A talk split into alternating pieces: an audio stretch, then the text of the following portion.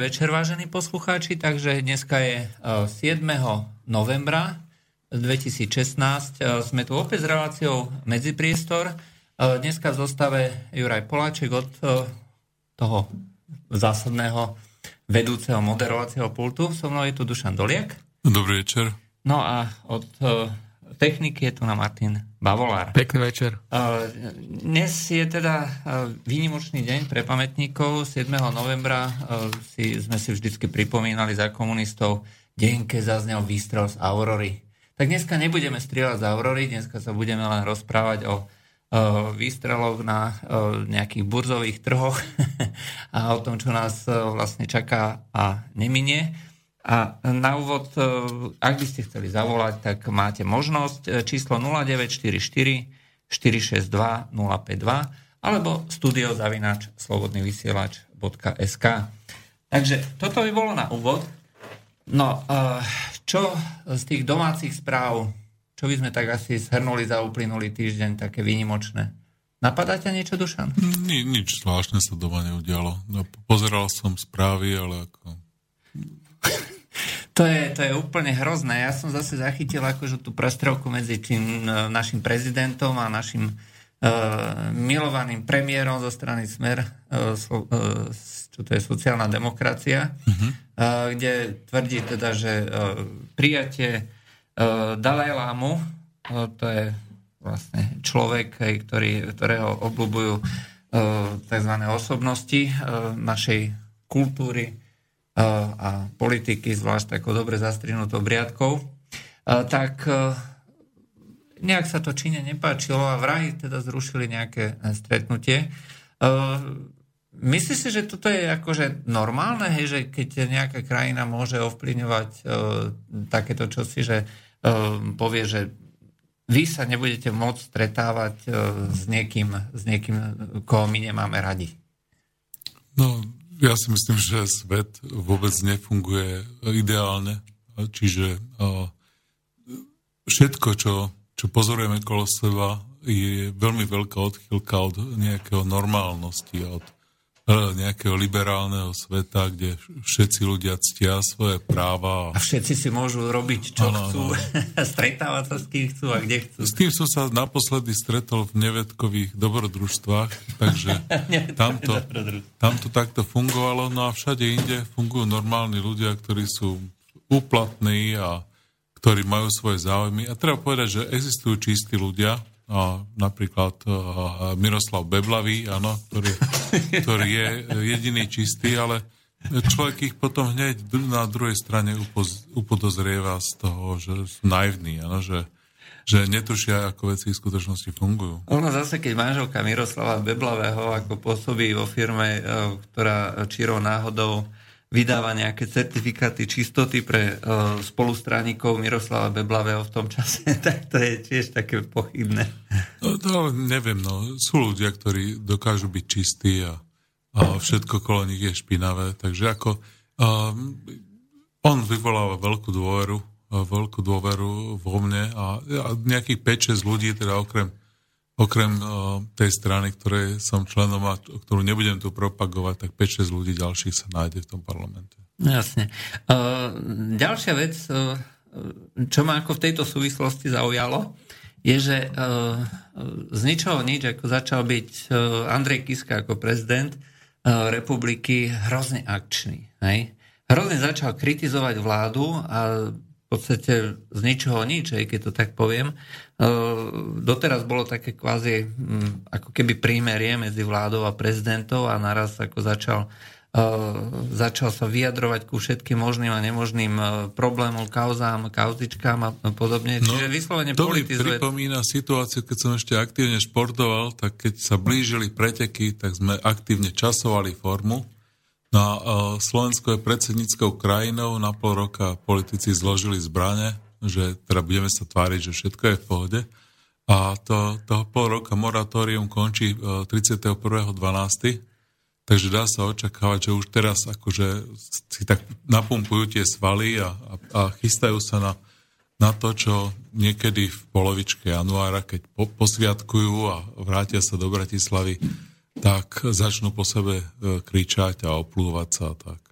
No ale s čím to môže súvisieť? Pretože uh, vyjadril sa k tomu Boris Kolár konkrétne. Som zachytil, že táto aktivita Andreja Kisku je vlastne prvým príznakom toho, že skutočne už začína pripravovať cestičku pre nejakú kiskostranu, aj ako sa to zvykne v tých kulároch hovoriť. Nemusí to byť strana, ktorú bude kiska zakladať, ale proste strana, ktorú bude nejakým spôsobom podporovať, respektíve osobnosti, ktoré pôjdu do politiky a uh, budú chcieť vlastne uh, robiť kvázi zmenu alebo niečo podobné. Uh, myslíte, no, že niečo s tým môže byť, alebo? Andrej Kiska má dôveru nejakých 70% opýtaných ľudí v, podľa výskumu podľa uh, akého výskumu? No, čo, nepamätám si, že, že čo to bol. Uh, kto chce si to vygoogliť, alebo sú ľudia, ktorí starostlivejšie sledujú správy, tak budú si aj pamätať, že, že odkiaľ to tie čísla pochádzajú. Ale je dôležité teda, že je veľmi, uh, veľmi dôveruhodný, ale zase tí analytici, s ktorými sa stretávam, chodím na kávu, tak hovoria, že on je dôveryhodný ako prezident. A problém je, že vo chvíli, keď by zakladal stranu, tak sa zase postaví niekam inám, sa postaví voči k tým ostatným politikom, začnú po sebe hádzať a samozrejme do tej strany si tam dotiahne ľudí a skús, skús nájsť e, na, do parlamentu potrebuješ na kandidátku 150 ľudí, skús nájsť 150 čistých ľudí na Slovensku. Hej, Jasne, a, hej. Ktorí, Väčšinou ktorí... to budú kariéristi alebo niečo podobné. Hej, no a ešte potrebuješ ľudí, ktorí sú aspoň trošku gramotní, hej, čiže ako... To nie, to nie je akože o, žiadne, žiadne akože je veľmi jednoduché. No a v tých kruhoch podnikateľských alebo v tých akademických, kde sa pohybujem, tak o, keď sa spomenie jeho meno, tak ľudia to len tak pokrčia ramenami, ako nemajú veľkú chuť. Teraz to, to nehovorím, že majú veľkú chuť sa dať k iným stranám a straničkám, to pozor, to nie, hej ale ako e, smer, ktorá je vládna strana, ktorá obsadila tú krajinu veľmi dobre, má niekoľko tisíc registrovaných členov a má svojich ľudí od najnižšieho úradu až po najvyšší úrad. Všetci ostatní, ak majú aj sympatizantov po rôznych úradov, tak sa k ním nehlásia. A ich členstvo je pod 500 ľudí, hej, ako je nevýznamné. No, to, v tejto súvislosti, keď hovorí, že teda e, Smer má akože všetko podchytené, jediná strana, ktorá sa im môže takto rovnať, je vlastne SNS a tá ide prudko hore. Áno, Aj? tak uh, robí veľa vecí, Danko a spol uh, robia dobre, robia, robia pekný marketing, keď si človek na, na, ťukne nrsr.sk, tak sú tam hlavne správy o tom, že čo robí Danko v poslednom čase, takže a vie sa dostať do médií, vie to nejakým spôsobom vypartrovať. Buduje tú stranu z dola, čiže má zastúpenie kde kade. A má celkom šikovných ľudí kolo seba, niektorých, áno, niektorých poznám a No, vyzerá to, vyzerá to tak, že aj po odbornej stránke, ako sa mu začína dariť, akože tú stranu budovať, či sú tam rôzne ekonomovia, alebo uh, ľudia pre tie rôzne oblasti, ktorými sa zaoberá. Uh, No a potom strana? E, pochopil, že politika sa nerobí v Bratislave, ale e, treba to celé Slovensko podchytiť. Takže e, je veľmi dôležité, že bude mať armádu ľudí, podporovateľov všade. No a, a potom ako vidíš vlastne, že je tu na povedzme tá, z toho spektra strán, ktoré, ktorým sa podarilo už prejsť nejaké volebné obdobia, nejaké ďalšie. Nová strana, nové strany sú tu na Kotleba a Sme rodina. Uh-huh. Dobre, o tých sa teraz nebudeme baviť, tí majú ešte pred sebou e, ten čas, aby dokázali, že teda v tom parlamente prežijú. Myslím, že ani Bugárovci nebudú mať nejaký zásadný problém, v najhoršom prípade sa spoja s SMK a vždycky urobia tých 10%. Hej? No a s tým pádom vlastne nám ostáva už iba Saska. Hej? Vieš čo, e, si to tak ako paušalizoval a zhodil si veľa, veľa si e, s vaničkou aj dieťa. E, to, no, to, to je také nemecké, nemecké, nemecké príslovie. No ono to nikto nevie, že ako to je. Hej? A častokrát sa volebné témy vytvárajú pár dní pred voľbami a môže byť volebná téma nejaké vlastenectvo a pôjde mlin na tému SNS čo sa týka spojenia SMK a, a, a e, mostu Hídu, tak tiež ako môže to byť, a, alebo nemusí byť. Aj. Sú tam rôzne antipatie a sympatie ľudí a ochota robiť kompromisy. A ja do tej komunity nevidím, áno, ale je tam aj delenie takých tých, tých e, peňazí a postov a privilegií a, a rôznych iných vecí kde oni si navzájom nejakým spôsobom o, o, musia liesť na, na nervy, ale zase niekedy sa vedia dohodnúť. No potom samozrejme sú tie rôzne mikrokoalície v regiónoch, častokrát aj na úrovni, že cel, celý kraj nejaký, alebo niekoľko krajov. SMK je regionálne ako silná, hej, takže o, stále ako sa drží, ale stále v tých prieskumoch atakuje tie skoro až teda tú 5% hranicu, Občas sa im dokonca podarí preskočiť až teda cez tú 5% hranicu. No a Bugerovci zase z hora, hej, čiže... Hey, no, tak pozrieme sa na, na americké voľby. Donald Trump začal z nuly a dnes je na 50% rovnako ako Hillary eh, Tomu sa dostaneme, hej, tomu nepreskakujeme. Dovolie 24 hodín a nikto nevie, jak to dopadne. Čo je dôležité, ale že on si ten imič vybudoval veľmi rýchle. Hej. No a teraz, keď sa vrátim k tomu, že, že hovoríš o nejakom koaličnom potenciáli, volebným potenciáli strán a voľby sú ešte v nekonečne, to no znamená, no práve, že minimálne to je otázka, tri... že či sú v nekonečne, pretože... Uh, No je, pripomeň ti zákonné na... lehoty. Hej? Zákonná lehota je, že nejaké 4 mesiace od vyhlásenia uh, sa môže konať.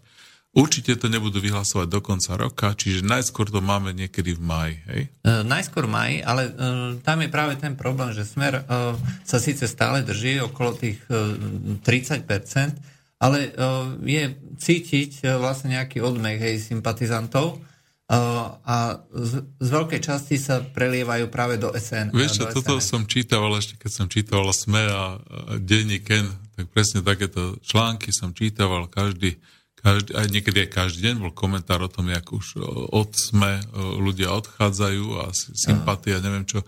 A išli zo 44 na 37% a niekde sú na 30%. Trvalo to ale nejakých 8 rokov, alebo koľko, kým to tak kleslo, hej? Ja viem, len hovorím, akože ty teraz tvrdíš, že sme SNS vlastne buduje to stranu a postupne vlastne silne a pribúdajú jej sympatizanti. Koľko, koľko vlastne voličov, alebo odkiaľ tí voliči vlastne prichádzajú? Však tí voliči nerastú ako huby, hej, na, niekde na jeseň.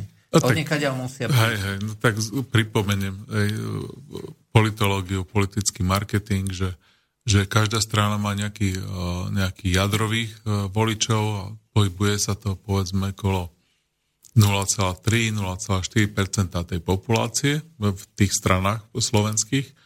A zvyšok sú od, také spektrum od miernych sympatizantov až po nerozhodnutých, ktorí na poslednú chvíľu tam hodili hlas, lebo stretli Fera na, na ulici a Fero im niečo povedal. Hej. Alebo ako Čiže... pred voľbami som videl sympatického pána v televízii, tak som im hodil hlas, aj, aj to, to je prípad mojej mamky, aj, ktorú som 5 e, mesiacov presviečal, že jedna strana, že musí hodiť a no, hodila nikomu. Ja, tak no, e, rôzne, rôzne tieto sú motivácie. No každopádne uh, ten uh, marketingové marketingové čísla nepustia, čiže to tam sú tie OTS, Opportunity to See, príležitosť vidieť toho človeka. Hej.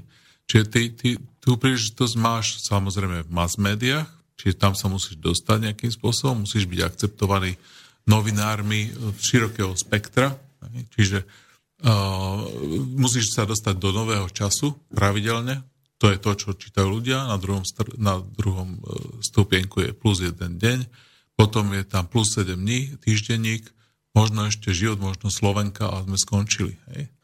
A potom sú televízie, kde je rovnakým dielom e, STV, Jojka a Markíza. Dúfam, že som spomenul všetky tri. No TA3, ale tak to a je taká marginálna.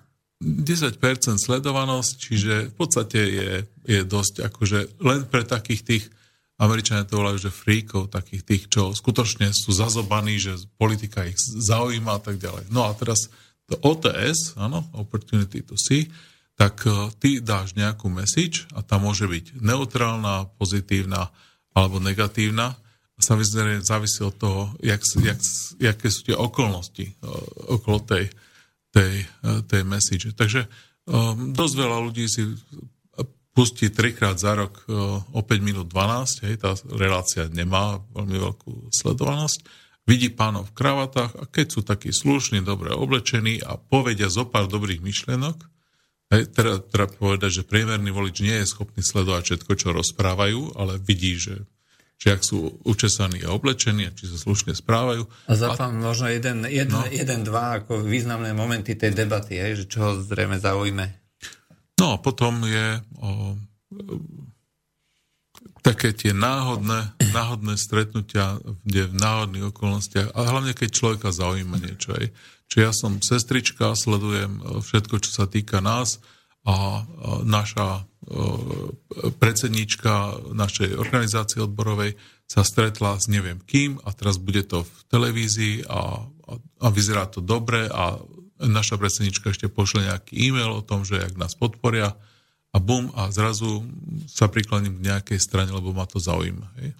Alebo zase niekto vie, že chodí do kostola a v kostole Ale sa stále povie... si neodpovedal no. na tú otázku, že vlastne odkiaľ o, SNS, o, lebo ten náraz je tam o, citeľný, v podstate tie prieskumy, ktoré boli pred voľbami, hovorí, že bude mať dokonca ešte viacej. Známe teda, že SNS čakala podstatne viacej hlasov, než dostala. A zatiaľ ako tie preferencie hovoria, že skutočne to ide hore. Hej, takže od niekaďal tie hlasy musia ísť. Hej. No áno.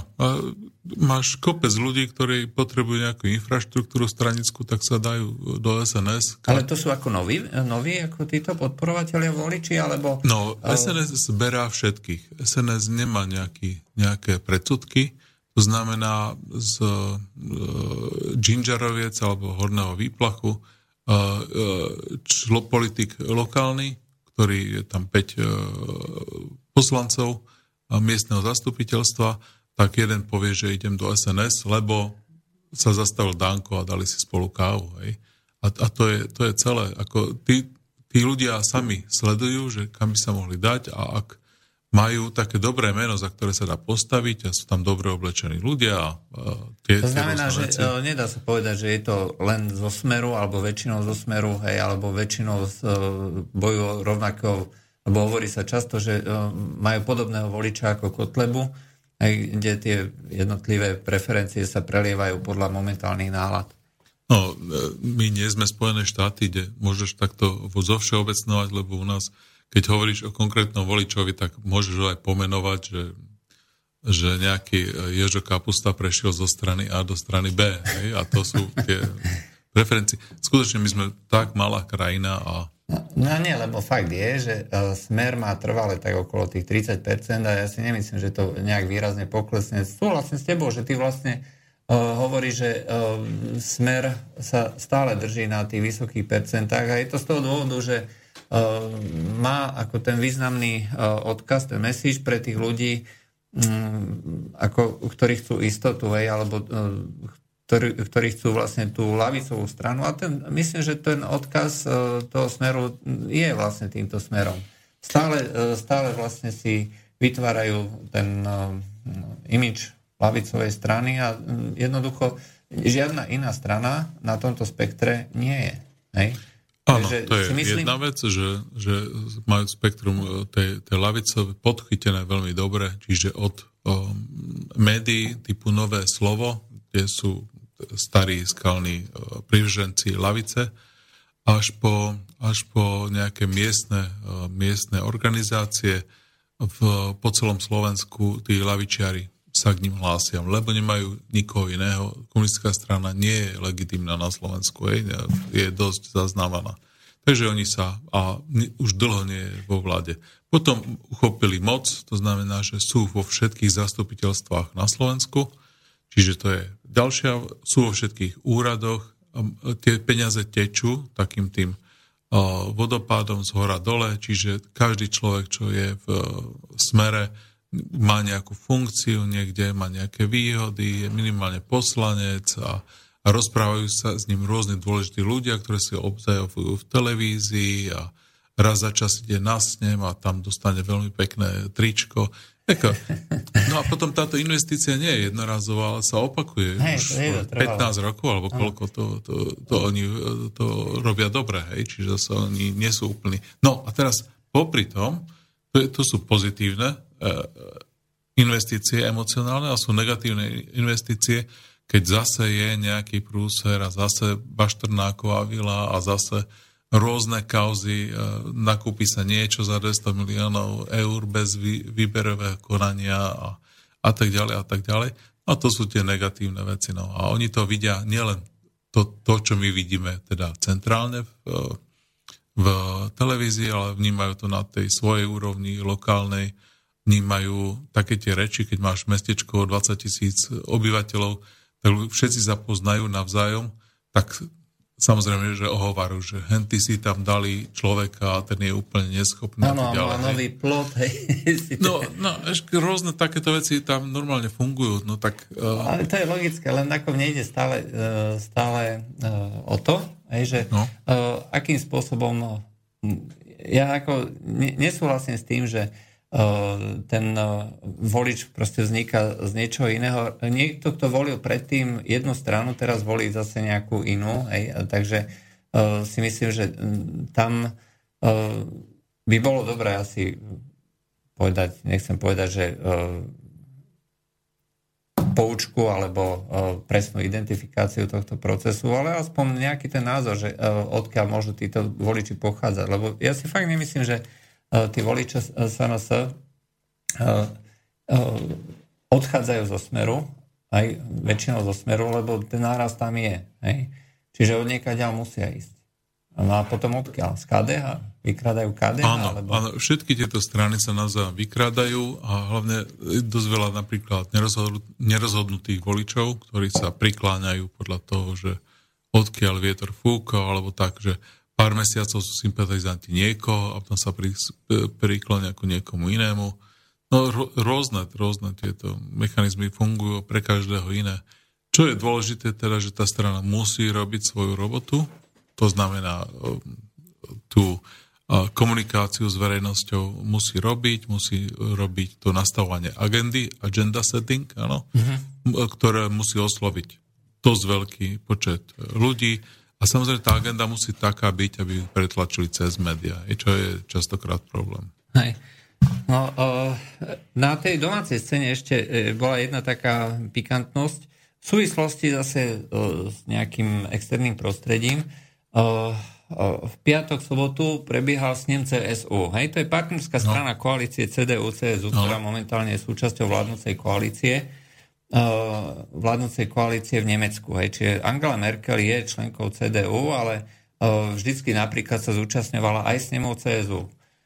No a teraz prvýkrát uh, v tej dlhej histórii nebola hej, ako predsednička CDU vlastne na tom sneme. CSU je lokálna strana v Bavorsku. Bavorsko je najľudnatejší a najbohatší... No, poznám, býval som tam, no. Najbohatšia spolk, e, spolková krajina v Nemecku. A proste e, vždycky sa považovali za niečo iné, za niečo zvlášť. Aj preto uh-huh. vlastne oni sú len regionálne.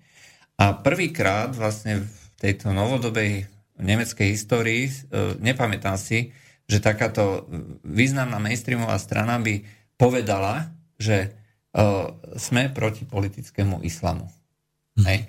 Uh, a na túto tému nadviazal Richard Sulik, hej, kde napísal vo svojom statuse, vyslovene sa odvoláva na to, hej, uh, a uh, napísal potom ešte nejaký ďalší, ďalší blok, hej, kde uh, tvrdí teda, že nejaké ďalšie kaciecké myšlienky je, že ak vyhrá, vyhrá Trump, hej, že dôjde k nejakému povedzme zmene politiky Spojených štátov na Blízkom východe. No a zlízol si neuveriteľnú, neuveriteľnú kritiku aj tej, takej, tej takej našej elity, aj tých intelektuálov a podobne, kde ho označujú dneska už skutočne za fašistu a tak. Myslím, že takéto, takéto smerovanie politiky bude mať aj nejaké uh, následky? Hej? No v prvom rade, e, elita nie, to nie sú tí ľudia, ktorí sú verejne známi v mass médiách, a chodia verejnou dopravou do, do práce, áno. Čiže ako a to uh, si nerobme... povedať, že v elita, hej? No, tí ľudia, čo sa vyhlasujú, tí naši slovenskí pseudointelektuáli. No, uh, zase sme sa vrátili k tvojej obľúbenej téme, čo povedal Richard, Richard Sulík, hej? Uh, niekedy Richard Sulík má pravdu, niekedy pravdu nemá. Hej? Že ako to dopadne v tom Nemecku a, a kto vyhrá voľby a tak ďalej, tiež je tam strašne veľa tlakov, tak, tak, jak, tak jak u nás. Uh, rôzne tie emocionálne investície, čo ľudia urobili do toho, tvrdiť, že musíme prijať čo najviac uh, utečencov. Uh, teraz, a teraz ešte aj to je dôležité, že v každej strane, v každom hnutí existujú spektrum ľudí od ľava doprava a tak v tom istom hnutí môže byť jeden nemecký minister, ktorý vyhlásil, že už to bolo dosť a mali by sme ich e, vracať áno, e, naspäť do Afriky. To bolo, myslím, že včera alebo prečerom. A rovnako e, je tam iný politik, ktorý je šéfom nejakého úradu, zabudol som akého, ktorý napísal, že budúci rok príde do Európy 3 milióny imigrantov a to je dobre. Hej? Takže máš v rámci toho istého hnutia, alebo strany, CDU, CSU koalície, máš ľudí, ktorí, ktorí sú, že, že príjmať a ľudí, ktorí sú vracať a nejakým spôsobom koexistujú. No a tak jak, tak jak Fico, keď potrebuje ľavičiara, tak ukazuje blahu a keď potrebuje pravičiara, tak ukáže uh, uh, niektorý z tých NBA, uh, uh, keď sa volá ten Košičan, uh, bol šéf parlamentu jeden čas. Hovoril, Paška, či? Nie, hovoril sa, že bude dvojka v, v smere. No, nespomeniem si. Nie je to počiatok ani Kaliňák, ale niektorý z tých novších.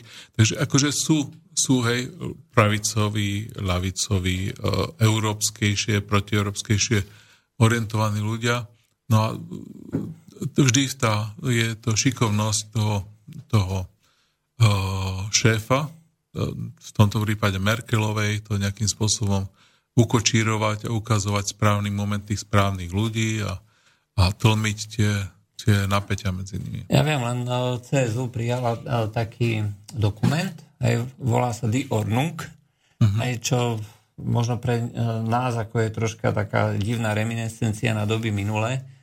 Aj, ako ten program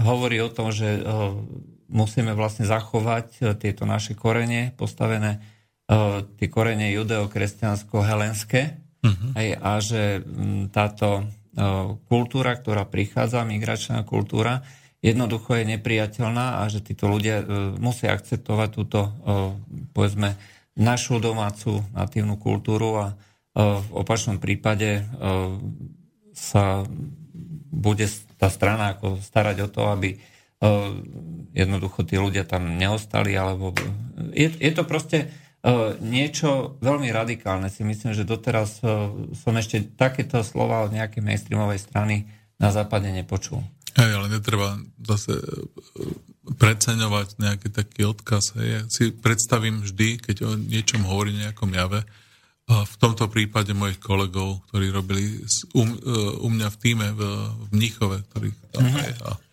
boli tam dvaja e, intelektuáli, Georg a Dirk, áno, e, doktori, myslím, že fyziky a matematiky, PhD, ktorý, ktorých všetko zaujímalo a na všetko mali názor.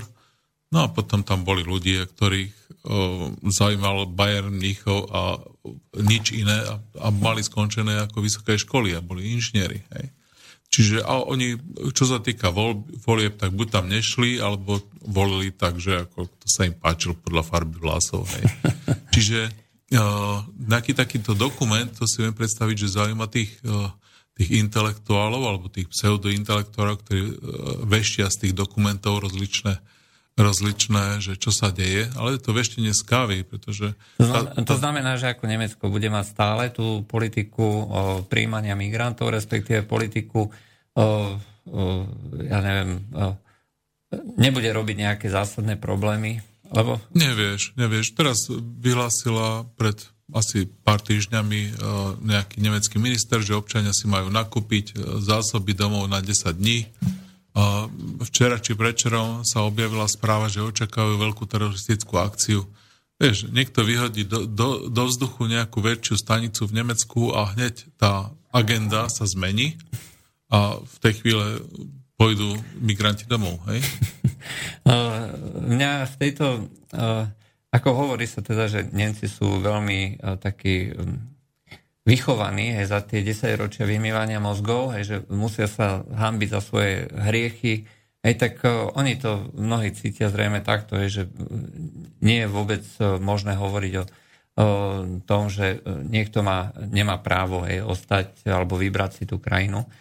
No, ale uh, si pamätám, ako uh, keď chceli niekde v tých uh, problémových oblastiach, že kde boli geta, cigánske geta, vybudovať občania múry, aj tak e, jednoducho bol obrovský problém. Hej, tu na celej, celého sveta mimovládky e, a rôzni aktivisti a politici sa rozčulovali nad tým, že ako je vôbec možné, že nejaká e, komunita je takto segregovaná ešte dokonca plotom. A takisto v Česku aj tam bol tiež jeden taký, jeden taký škandál, že si chceli obyvateľia oddeliť od nejakej neprispôsobivej komunity svoje obydlia plotom, aj tiež vystupovali mohutne takíto aktivisti.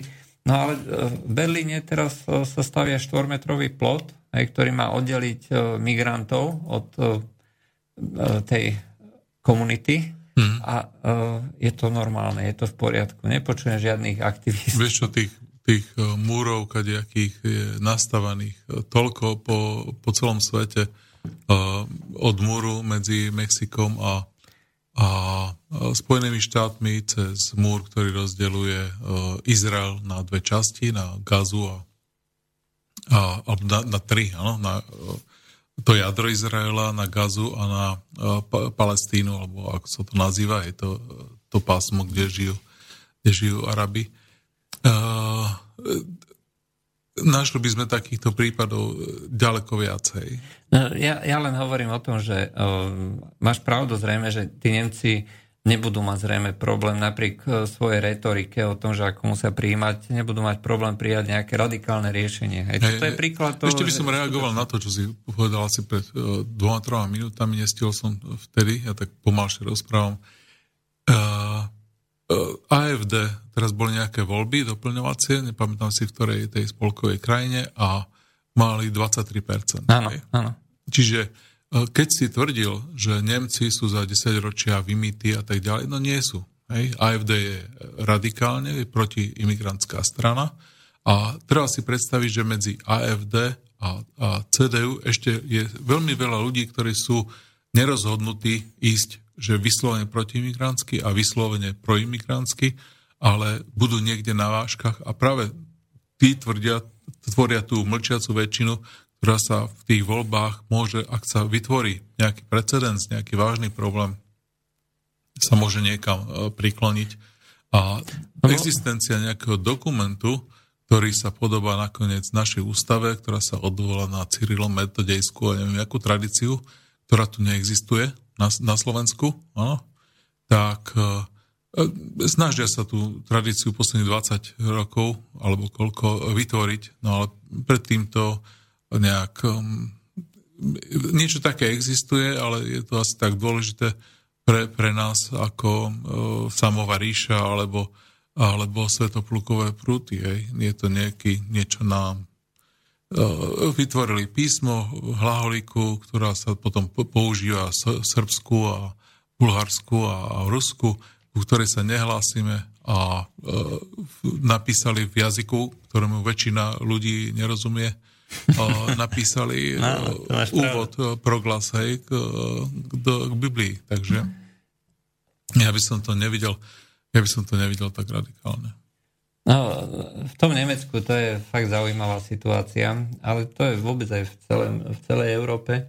Uh, mne sa hrozne páči to, že uh, tí všetci intelektuáli, ktorí alebo respektíve politici spojení aj s týmito intelektuálmi, aj, ktorí vlastne zapričinili rast extrémizmu tým, že podporovali vznik rôznych takých na báze multikulturalizmu, vznik uh, nejaký get, vznik segregovaných oblastí, naťahali kopec uh, ľudí s uh, kultúrou, ktorá je neprispôsobivá alebo dokonca expanzívna Hej, tak teraz hovoria o tom, že keď sa ľudia stavajú na odpor, že to sú fašisti hej, že, a príjmajú dokonca zákony proti fašizmu. A... Áno, áno, no, to, to je taký ten miestny folklór, ale hovoríme o nejakých desiatich ľuďoch a tých proste si netreba všímať. Mm, no, ono, je to celkom zaujímavé, že práve uh, ľudia, ktorí uh, hovorí, že netreba si ich všímať, tak e, sa prijal zákon predsa na, proti extrémizmu a ministerstvo vnútra ide vlastne vytvárať nejakú organizačnú jednotku, ktorá bude identifikovať extrémistov. Alebo... Hej, ale v zásade Slováci nie sú žiadni rasisti. Ano? A, Slo- a Slovákom nevadia Romovia, nevadia aj Vietnamci, nevadia Číňania. Keď človek bol niekedy na obed, si to vyskúšajte v Bratislave ísť cez obed do nejakej čínskej alebo vietnamskej reštaurácii, stoja tam ľudia všetci od, od ľudí v monterkách až po intelektuálov v kravatách, alebo, jak by som obchodníkov v kravatách, tam, tam stoja všetci a nemajú s tým žiadny problém, že ich obsluhuje niekto, nenadávajú aj, aj v súkromí, keď človek chodí po rôznych svadbách, pohreboch a, a návštevách, tak Ehm, všetci sú OK s tým, nemá, nemá nikto problém. Hej. Dokonca... Taký Michal Zvorecký by ste tebou nesúhlasil. On tvrdí, že uh, každý tretí Slovák uh, je, uh, konkrétne hovoril o gejoch, že každý tretí Slovák nie, on hovorí o politikoch, hej, že každý tretí politik v parlamente, že hovorí zle proti gejom. Hej. Ale no, tak to je názor. No. Ne, netreba to brať vážne. To, ja, sa na to, ja sa na to smejem, ale keď sme hovorili ešte o tej dôveryhodnosti, tu nám, e, tu nám napísal jeden, e, jeden poslucháč, že ten prieskum ohľadom dôveryhodnosti, ktorý vyhral Kiska e, s brutálnym náskokom, uh-huh. tak vraj robila agentúra Focus, uh-huh. aj, ktorá je zase spojená s menami ako Butora a podobne.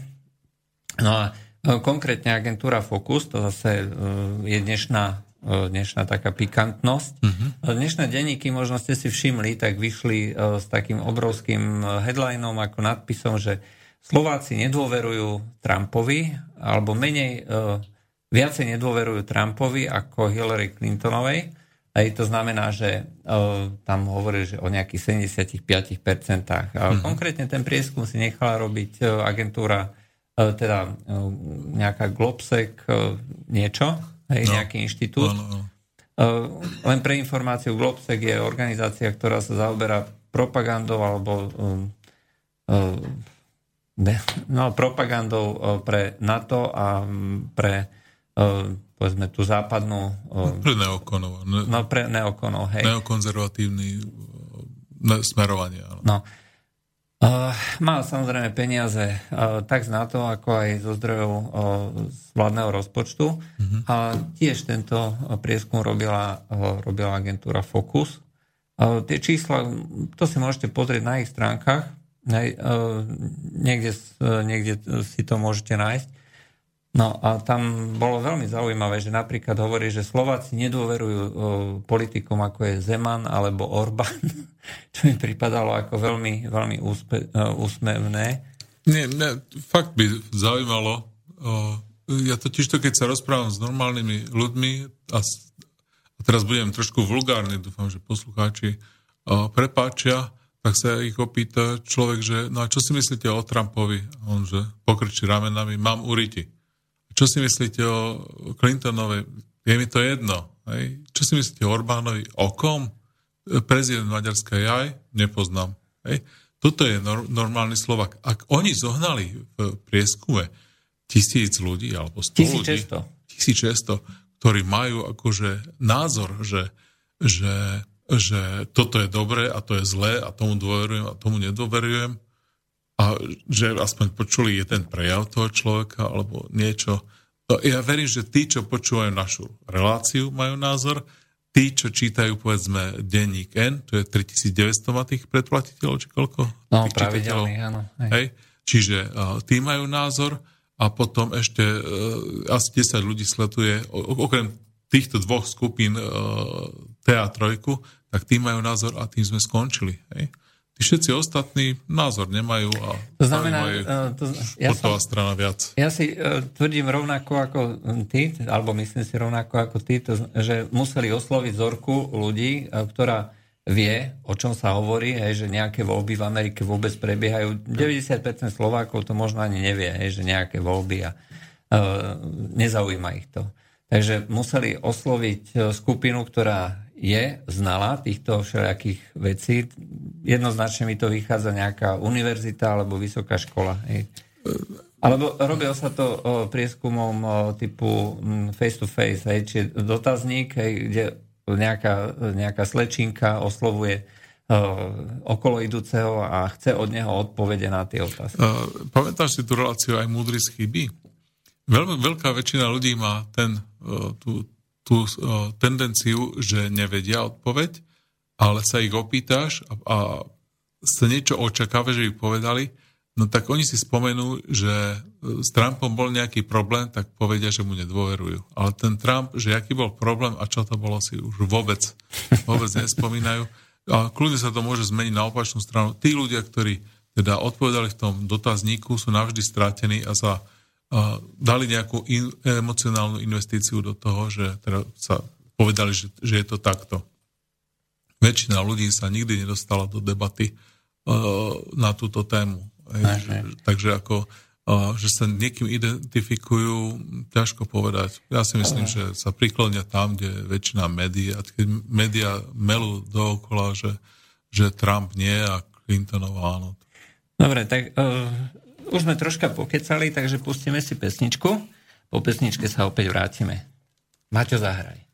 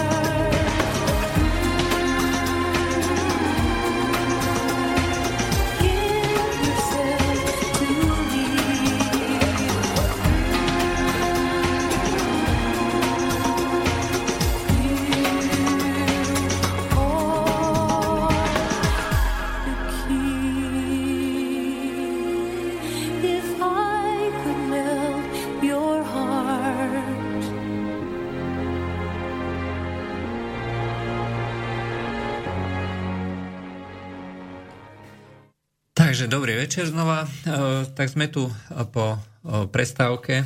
Zopakujem ešte raz kontaktné údaje. Takže e, telefón je 0944 462 052 a písať nám môžete na studiozavinač e, slobodný vysielač SK.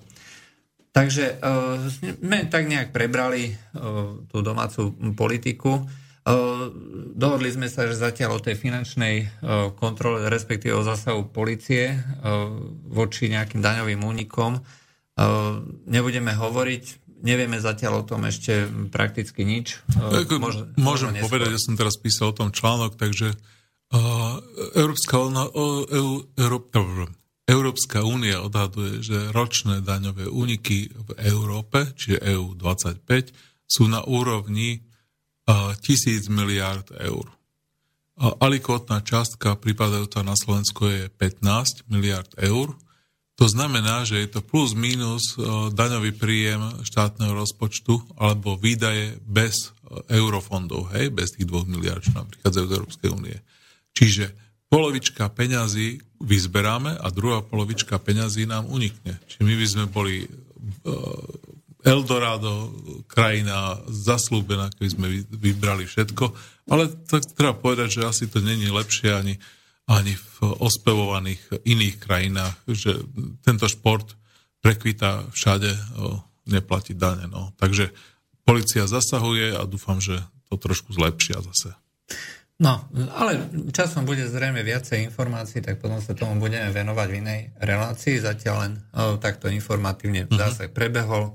Keď bude viac informácií, budeme sa tomu tak. venovať. Uh, takže poďme teraz uh, k tej zahraničnej uh, téme. My sme teda začali už tak nejak okľukov to Nemecko v súvislosti s tými migrantami, ale migranti sú aj témou amerických volieb, ktoré momentálne prebiehajú, respektíve kampáne, ktorá končí vlastne, dá sa povedať, dneškom, zajtra začínajú voľby 8. novembra a bude sa voliť medzi, koľko ich je vlastne, 5 kandidátov alebo 6?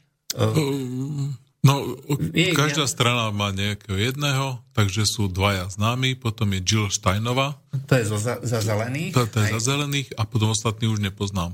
E, viem, že sú tam viacerí, hej, uh-huh. čiže každý to identifikuje tie voľby, že to je súboj iba dvoch, ale nie je to pravda. Hej, je tam viacero ľudí, dokonca je tam aj nezávislý kandidát, myslím, e, že v Colorado alebo v Ohio, Uh-huh. Nie, myslím, že v Colorado. Hej, e, a ten e, tam má takú veľkú podporu, tiež si meno nepamätám, že môže ten štát dokonca získať. Uh-huh. Takže ak by uh, ani jeden, uh, ak by sa stal taký prípad, že by uh, nezískal ani jeden z tých kandidátov 270 hlasov potrebných, tak potom by mohol rozhodovať aj kongres. Uh-huh. Aj to je celkom zaujímavá, uh, zaujímavá no. matematika. Uh, Tie voľby v Amerike sú veľmi zvláštne tým, že nie je to tak, že ja neviem, teraz sú prieskumy, väčšina prieskumov hovorí, že mierne vedie Hillary Clinton a o pár percent zaostáva za ňou Donald Trump, že keď bude mať takúto podporu, a teraz sa to aj ukáže vo voľbách, takže skutočne aj tie voľby vyhrá. Tam je dôležité to, že musí získať hlasy v jednotlivých štátoch a tie jednotlivé štáty nominujú tzv. voliteľov a tí voliteľia potom e, o pár mesiacov sa stretnú niekde e, vo Washingtone a slávnostne e, zvolia toho prezidenta. Uh-huh. Hej. Takto to funguje. Ja ešte jednu poznámku k tým predvolebným prieskumom. A keďže sledujem aj tú teóriu politologickú, tak som sa dočítal, zdieľal som to na Facebooku, že historicky v prezidentských voľbách v Spojených štátoch vždy prieskumy o, o 4 až 7 o, prilepšovali demokratom. To znamená, že ak väčšina prieskumov sú narovnako, tak to znamená, že vyhrá o 4 až 7% Donald Trump. No. no, o tomto som to, nevedel. Toto je veľmi dôležitý, dôležitý údaj, čiže je tam systémová chyba, ako to volajú inžinieri, že vždy, vždy ľudia... A je to presne to isté, ako tu na to vysvetľovali z MBK, ten pán riaditeľ, jak sa on volá? No. Vieš, ktorý, no, hej? Ma, áno, viem, tak, ale máme telefón. Dobre, no. Áno. Dobrý večer. Dobrý večer. Dobrý večer. Počúvame. Ja by som vám chcel, ja by som chcel povedať skúsenosť mojej známej s tými agentúrami, ktoré robia prieskum. Áno. Teraz, keď boli voľby, tak je volali z agentúry, neviem, nepamätám sa z ktorej, čiže nechcem kecať. tým, že ktorú stranu bude voliť. Jej manžel je člen ľudovej strany naše Slovensko, to viem. Uh-huh. Tak ona automaticky povedala, že ľudová strana naše Slovensko a tá, bab, tá baba na druhej strane povedala, že takúto stranu tu ani nemám napísanú. Takže môžem dať SNS. No. áno, áno. Toto je pekné, ďakujem. To je všetko, ešte niečo máte? Nie, to je všetko, ďakujem. Dobre, ďakujem za zavolanie. Do počutia. Bolo to veľmi roztomilé, čo ten náš a. poslucháč povedal. Ja som sa... Ináč Haulik sa volá. Haulik, áno, pán Haulik to vysvetľoval a uh, za Mečiara, keď sa uh, pamätajú niektorí poslucháči, tak hovoril, že ľudia v prieskumoch uh, sa hambia povedať, že budú voliť Mečiara a potom tie voľby e, vždy dopadli lepšie v prospech HZDS. E, Takže niečo podobné, e, niečo podobné funguje aj v Spojených štátoch. Ľudia sa hambia povedať, že budú voliť Trumpa, boja sa to povedať a podobne a nakoniec to môže do, dopadnúť ešte, ešte úplne ináč. Takže treba si počkať skutočne až do otvorenia urien a uzavretia súdnych sporov Lebo tam je ešte jeden zásadný, zásadný problém, ktorý súvisí s týmito voliteľmi, to som chcel povedať, mm-hmm. že um, aj keď uh, uh, demokrat, teda republikáni, uh, ako hovorí, že majú zrejme väčšinu, uh-huh. aj, alebo tie prieskumy hovoria uh, uh, len uh, mierny prospech demokratov alebo vyrovnané, uh, takže reálne majú títo republikáni E, väčšinou, tak majú väčšinu hlavne v tých štátoch e, na juhu a e, v strede Spojených štátov. Pobrežie a severovýchod to sú veľké aglomerácie a títo vlastne majú veľké množstvo týchto voliteľov. Takže v tomto momente je ten náskok demokratov v týchto štátoch tak veľký, že zrejme tieto štáty vyhrajú. Aj tam je len veľmi ťažké očakávať nejaké prekvapenie. Takže im stačí potom získať už len relatívne málo štátov na to, aby e, ich kandidátka teda vyhrala celé voľby. To znamená, že môže mať opticky, keď sa pozriete na tú mapu, hej, všetko, je, všetko je krásne akože vyčervenené, to je farba ako republikánskej strany, hej, to všetko obsadil uh-huh. Donald Trump, ako zrejme. Ale ten počet voliteľov jednoducho nie je tak veľký, ako tých pár aglomerácií urobí na uh, tom západe alebo severovýchode. Tak sú tam ešte také faktory, ako je mobilizácia e, voličov, že hej, hej. niektorí sú uspokojení, angličania to hovorí complacency, že sú takí ako takí e, ospalí, pretože nie sú ostražití, pretože si myslia, že s veľkým náskokom vyhráva náš kandidát, nepôjdu k voľbám a naopak tí druhí sa môžu zmobilizovať, čo sa teda stáva a stalo sa to už veľakrát v minulosti. Skutočne si treba počkať, kým to otvoria. Určite ako málo kto, málo kto hovorí, že je to také jednoznačné. Myslím, že nikto si neodváži povedať, že vyhrá ten alebo onen. Rozhodne, keby som bol typujúci, tak by som nestával na Hillary Clinton už len uh, z toho dôvodu, že uh, tam je šanca niečo vyhrať aj na tej stávke minimálna.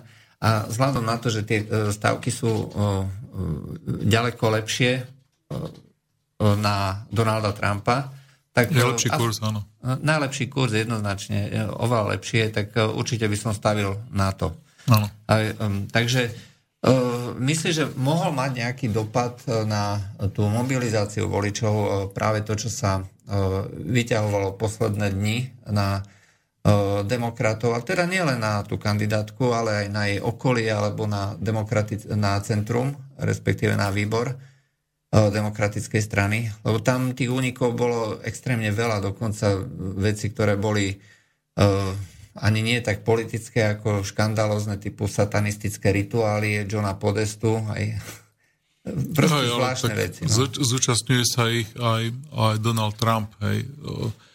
Sú svedectva Alex, aj Donald Trump, to som nevedel. Alex Jones uh, má, to je pre tých, čo to nesledujú, je nejaký Infowars, nejaký, nejaký rádiový uh, rádio v Spojených štátoch a uh, vedie to Alex Jones No a ten človek teda povie všetko, čo si myslí, častokrát strelí capa, no ale ľudia mu volajú, dávajú mu kaďaké informácie. No a jedna z nich, jedna z nich, čo rozprával o tom, samozrejme, že to nie je overené, existuje nejaký les v Spojených štátoch, ktorý je súkromný, volá sa to Bohemian Groove a, a dejú sa tam satanistické rituály a údajne sa teda zúčastnil aj Donald Trump. Je taký ostrov niekde v Karibiku, kde sa zase kde sú zase nejaké sexuálne orgie, e, nosia tam nezletilé dievčata tak tam údajne sa zúčastnil aj Bill Clinton, ale vybavil mu to Donald Trump. Takže ako, viete, to sú tak, to sú tak bizarné veci. Je že... fakt, že Donald Trump je súčasťou horných 10 tisíc a je e, známe, že ešte v roku 2013 ako e, Hillary Clinton a Donaldovi Trumpovi hovoria, že to je ten správny kandidát do politiky, že toho, no. ten tam urobí poriadok. Ja, čítal som teda, čítal robí. som kade čo, kadečo.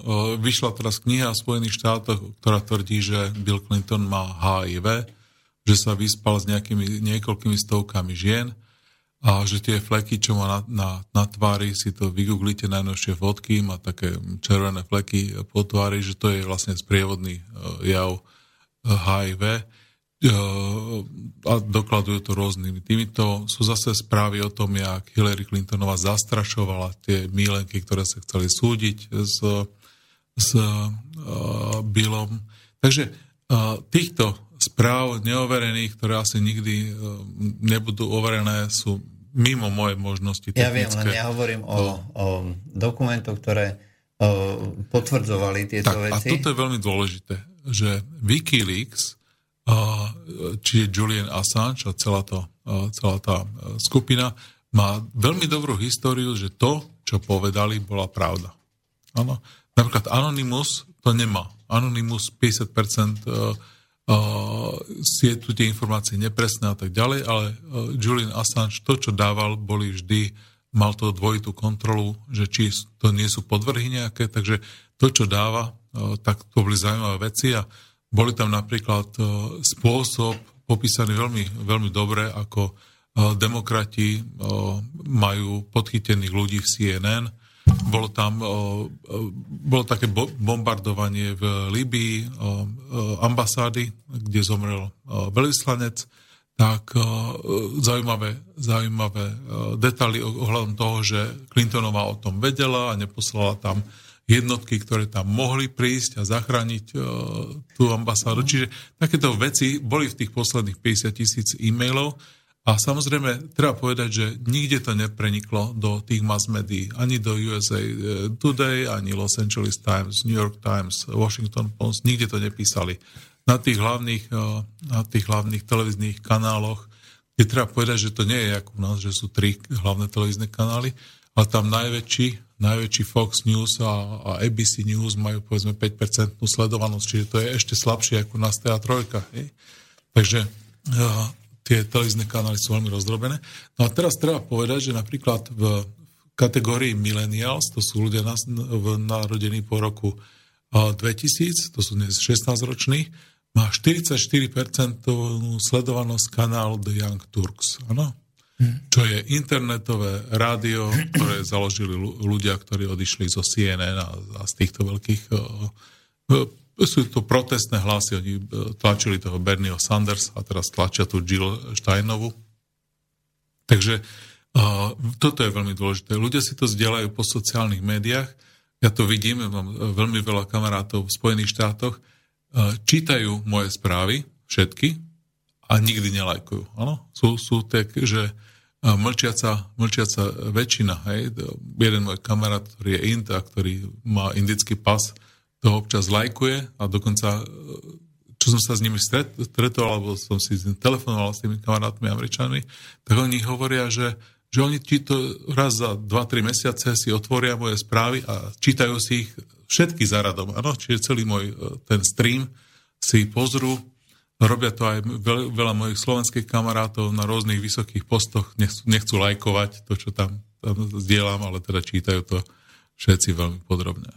No, to znamená, že uh, nedá sa momentálne povedať, že či tieto informácie, ktoré vlastne sa v tých mainstreamových médiách neobjavili, Nie sú, že, uh, či zapôsobia alebo nie, pretože toto je faktor, ktorý sa doteraz nejak významne v amerických voľbách, ale vôbec ako v nejakých voľbách v západných krajinách až tak výrazne neprejavoval. To znamená sociálne siete. Sociálne siete, zdieľanie tých rôznych správ, tých YouTube kanálov, alebo... Oni sa to učia, oni sa boja rozprávať. Teraz z okolností veľmi dobrý blog bol, napísal to, myslím, že po česky to bolo, chlapík, ktorý žil snať 15 rokov v Norsku a vracia sa do Česka a hovorí, že vracia sa kvôli slobode že v Norsku je nejaká sloboda, ale že je to iná sloboda. Že v Norsku človek nemôže chodiť s plechovkou piva v ruke a, hovoria mu, ako má vychovávať svoje deti a že mu to proste lezie na nervy.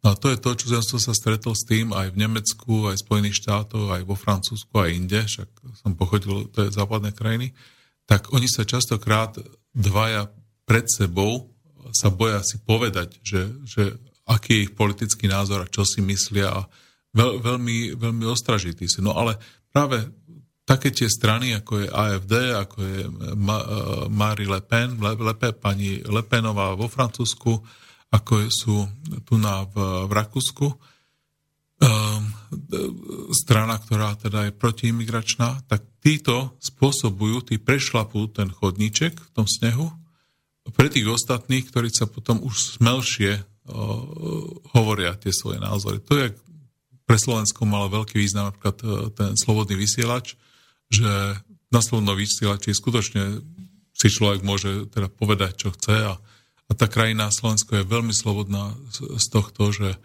ľudia proste aj odídu od tých mass médií, keď majú pocit, že tam nehovoria pravdu. Mm, to znamená, že aj tie prieskumy, no, aj vlastne to, že, sa, že tie médiá sa snažia nejakým spôsobom manipulovať, to všetko už nie je tak významné, ako by to bolo v minulosti. Aj dneska si treba jednoducho počkať na výsledok. Áno, áno. Nevieme, čo tí ľudia vedia, nevieme, do akej miery priznajú, že koho budú voliť. Tých výskumov je veľa. Ja myslím, že som zdieľal za posledný týždeň 16 rozličných výskumov. Hej. Odhadujem to číslo, že to bolo medzi 10 a 20, viac bližšie k 20. A každý výskum hovorí niečo iné a je to 50-50. Treba si to počkať. A je tam tá systematická chyba, ktorú som hovoril, že môže to dopadnúť 4 až 7 v prospech teda Trumpa. Mm-hmm. Uh, už tu máme nejaké uh, doplnenia. Young Tours je televízia, nie rádio. Hej? A odvolávať sa na Alexa Jonesa je smiešné, poznámka pána z USA. Áno, áno. Počet kandidátov na prezidenta 26, nie všetci kandidujú vo všetkých štátoch. Zajtra nie je začiatok, ale koniec volieb. Hej, do dnešného, áno, to má pravdu, hej, áno, áno. pretože uh, voliči volia už uh, hodne dlhú dobu. Hej, uh, a práve v týchto prieskumoch e, týchto predčasných voličov, e, to sú zvyčajne demokrati, tak e, zatiaľ vedie Hillary Clinton. Že doteraz volilo 30 miliónov ľudí. Mm-hmm. Aj, takže... Tie, ktorú ich nepovažujem za rádio, skutočne oni sú skôr, ale nazval by som, že sú internetový, internetová televízia. Hej? Áno, aj, to aj tvrdí. K tým prieskumom aj pri referende, referende o Brexite nebolo veľa prieskumov, ktoré by ukazovali vystúpenie, nehovoriac o Kotlebových 2%. Aj um, to vlastne len potvrdzuje, že uh, ľudia sa boja. Je tu na reálny, reálny dopyt po um, povedzme tých národných riešeniach. Ľudia už majú plné zuby multikulturalizmu, preferencie rôznych menšín alebo politiky, ktorá preferuje menšiny na úkor väčšiny. Aj, čo je vlastne čistá diskriminácia? Toto, toto súhlasím s tebou. Ja si myslím, že tá, tá pseudoelita, ktorá obsadila niektoré médiá slovenské, musí byť dosť vytrhnutá zo života, lebo ja keď idem do fitka a dnes som počúval, keď som tlačil činky, ako sa chlapi pri mne rozprávali, tak ako kľudne by mohli tu na, nás dvoch zastúpiť, majú rovnaké názory ako my dvaja. Hej. Čiže uh, bol som v krčme, uh, dával som si kofolu a chlapi pri mne celkom fundovane rozoberali americké voľby a, a slovenskú politickú scénu. No napriek tomu vymývaniu mozgu z tých mass médií a tí ľudia nesledujú, okrem tých mass médií, ako väčšina z nich nemá ten internet. Uh, tí, čo chodia do krčmy, do tej, ktorej som bol na tú kofolu, tak napriek tomu to vedia odkľúčovať. Hej, ne, hovorí tam moderátor niečo, A oni do toho tí chlapí, a že však to predsa tak nemôže byť, lebo a, a majú normálne argumenty. Oni vidia, že proste toto sú neudržateľné klamstvá, ktoré tam dávajú. No. My máme aspoň tréning, hej, že vieme, vieme čítať medzi riadkami. To... Hej, a vieme niekoľko jazykov, vieme si to predložiť. A... No, asi tak. Ešte k tomu tu na taká poznámka, celkom zaujímavá historická. Neviem o tom, či je to pravda. V roku 1717 ruský cár Peter I prišiel na štátnu návštevu do Francúzska, kde navštívil rôzne mestá. A tam mu kniazy ukázali relikviu s tajomným písmom, ktorému nikto nerozumie. Peter vzal do ruky knihu a k veľkomu prekvapeniu prítomný začal nahlas čítať prvú časť rukopisu šokovanému duchovensku katedrály a cár vyjasnil, že ide o cirkevný slovanský text. Čítateľ, teda poslucháč tvrdí, že toho moc nevieš o historickej gramatike, staroslovenčine a tak ďalej. E, tak to sú na to rôzne názory. Ne, no ja som o tomto veľmi veľa rozprával s mojimi kamarátmi zo Slovenskej akadémie vied a oni majú tam celkom významné postavenie. V troch som veľmi dlho, niekoľko rokov rozprával z Archeologického ústavu o tých najstarších slovanských a slovenských pamiatkách. Takže od nich čerpám tieto myšlenky. S historikmi nemám veľké kontakty. Hej? Čiže ak niekto má, tak sem s nimi. Zaujímavá otázka, že pozdravujem do štúdia. Prečo slovenské médiá stoja tak jednostranne na strane Hillary Clinton, keď Slováci aj tak nemôžu voliť? Hej. Napadáte nejaký, uh, ne, um, ja neviem, prečo? Prečo vlastne manipulujú? Prečo uh, hovoria um, tak, aby uh, vlastne Slovákov nejakým spôsobom um, manipulovali aj, no, tú verejnú mienku. Keď zoberieš do takej tej utierky a dáš rýbezle a stlačíš, tak keď je tam veľa tých líbezli a ty dosť dobre tlačíš, tak cez tú utierku nejaká šťava preteká. Áno. Presne to je obrovský pretlak tých Spojených štátov. Každý z tých kandidátov vyzberal niečo 500 miliónov dolárov. To, čo sa to tam v tých médiách, je, je, to, sa, je to že... správa, oni to, o, sú hegemonom svetovým, hej. A majú e, viac zbraní ako desiati, e, dávajú do zbrania viac ako desiati, po nich ďalší. To znamená, že, že oni skutočne rozhodujú, čo, čo a ako sa bude veci robiť na tejto planete. Podotýkam, že je to tam na váškach. Všetci to vedia, ktorí aspoň trošku sledujú ekonomické správy, že v decembri bude uh, meeting Centrálnej banky, ktorý má rozhodnúť o smerovaní ľudstva, áno, či, či sa rozputa ďalšia kríza alebo nie.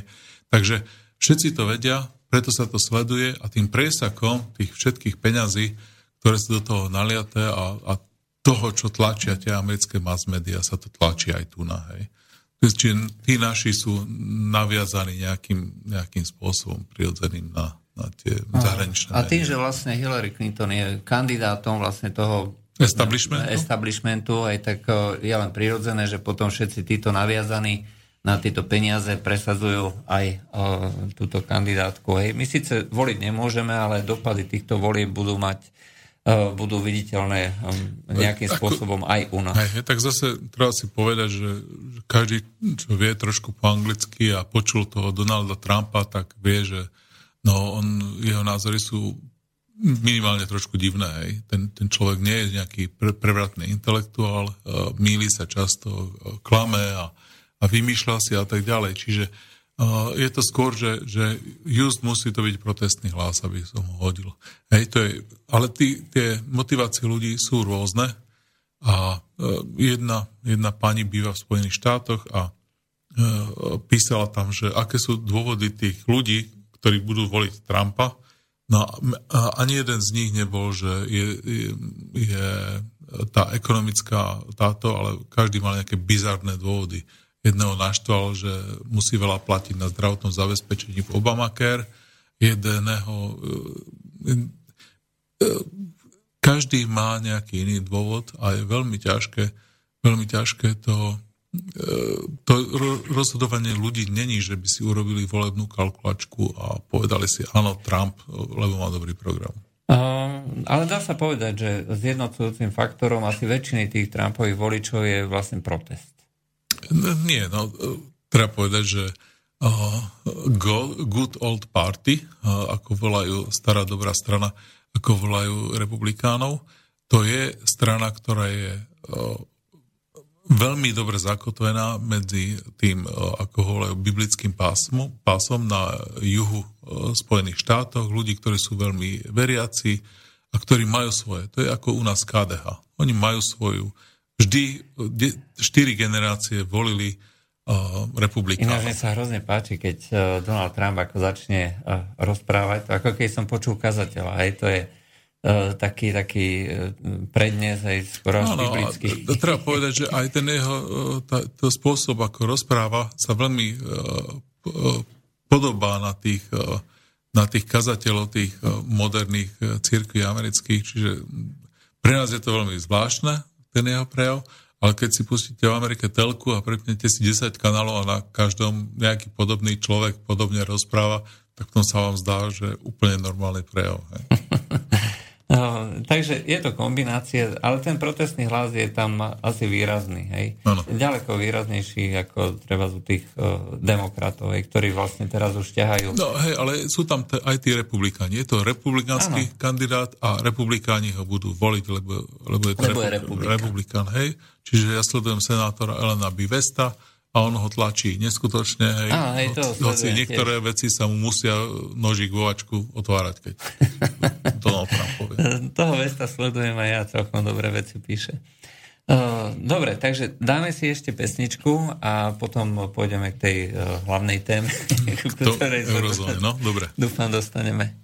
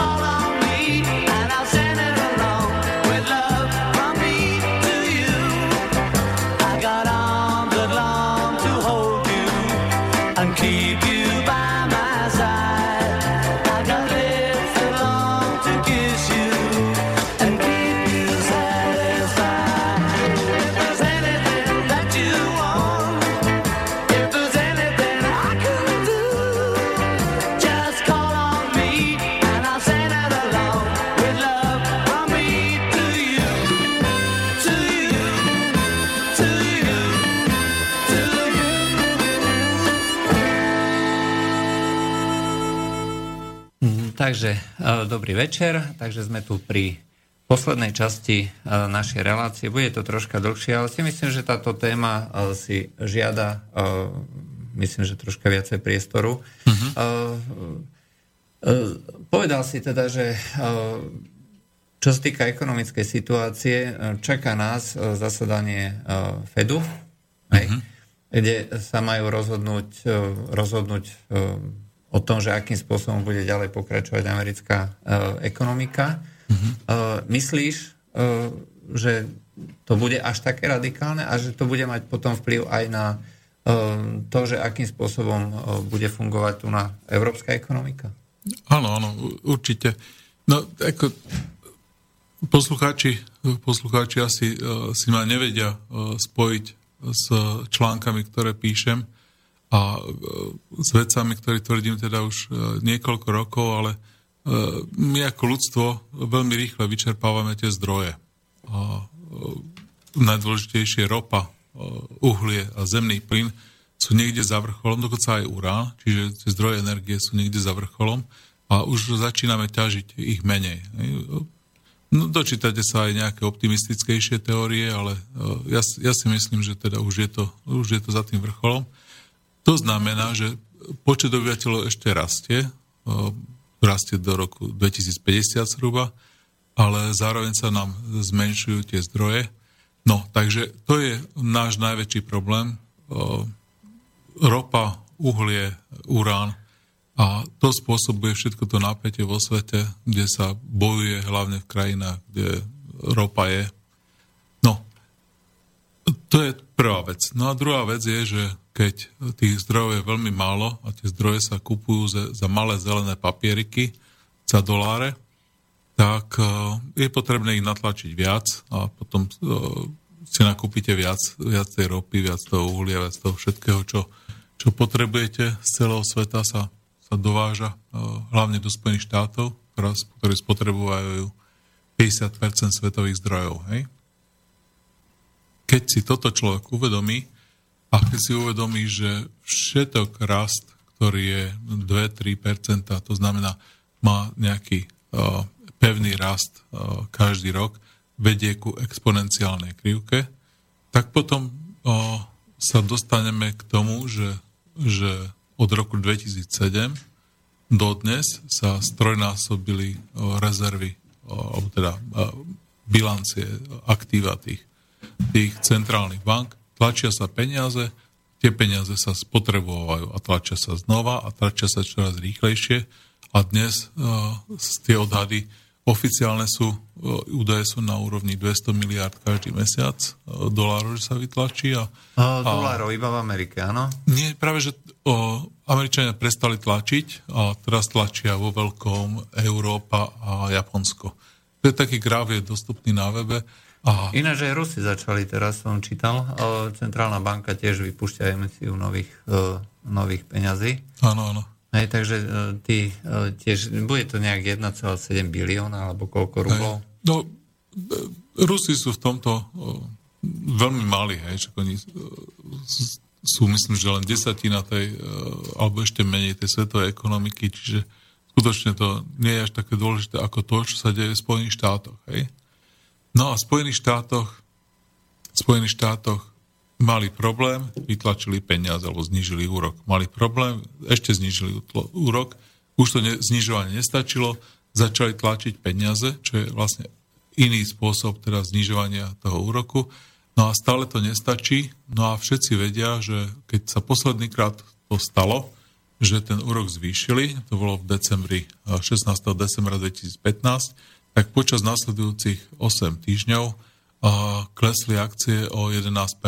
No a to, to, to, ako vyzerá ten trh, má veľmi veľkú spojitosť s HDP, tvorí to nejaký 6%, uh, 6% HDP, znamená pokles nejakých 5% uh, alebo 10% akciového trhu, môže spôsobiť, že sa, sta, sa Spojené štáty dostanú do recesie.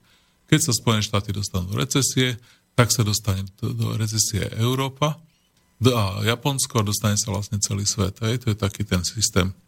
To je, to je taký systém a v niektorých krajinách, ako je Slovensko, sa ten efekt ešte znásobí. Čiže keď je 3% recesia v Spojených štátoch, bude 6% v Nemecku a 12% na Slovensku. Hej? To sú veľmi dôležité, že, že tie krajiny, keď sa zatvára výroba, tak sa najprv zatvára hej, tam, kde to neboli, kde nie sú odborári, ktorí by nás zaujímali, hej. Tie výrobcovia aut na Slovensku to majú podelené na uh, malé SROčky po 50 zamestnancov, kde, môžu, uh, kde nemajú odbory, hej. Čiže to sa zatvára najprv, tam to neboli. Ale tam, kde sú silné odbory ako Nemecko, Francúzsko, Spojené štáty, tak tam je väčší problém s zatváraním. No, takže všetci sa pozerajú na to. A sú dva termíny ešte toho toho sedenia. Jeden termín je teraz snáď, že vo štvrtok a pravdepodobne vo štvrtok to o, nebudú robiť žiadne zmeny, aby niečo neovplyvnili. O, druhý termín je, je niekedy v decembri tak, o, a o, hovoria stále, že že musia zdvihnúť. Musia zdvihnúť už tie úroky.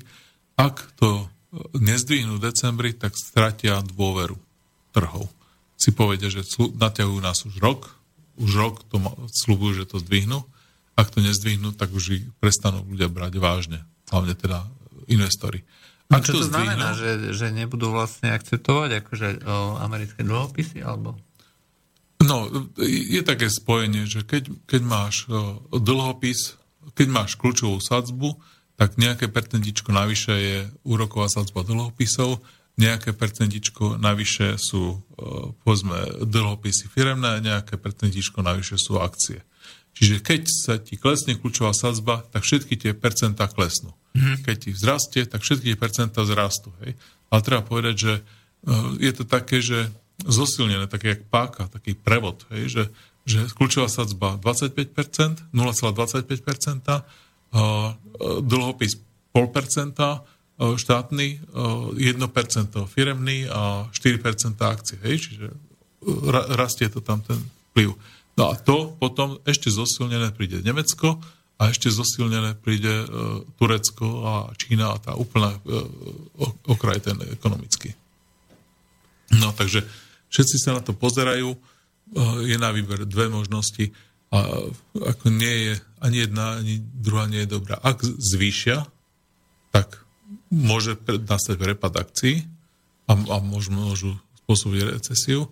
Ak to nezvyšia, tak ich nikto nebude brať vážne a ktorý sa zariadi podľa seba. E, čo to znamená? Že nastane výpredaj amerických aktív, alebo? No,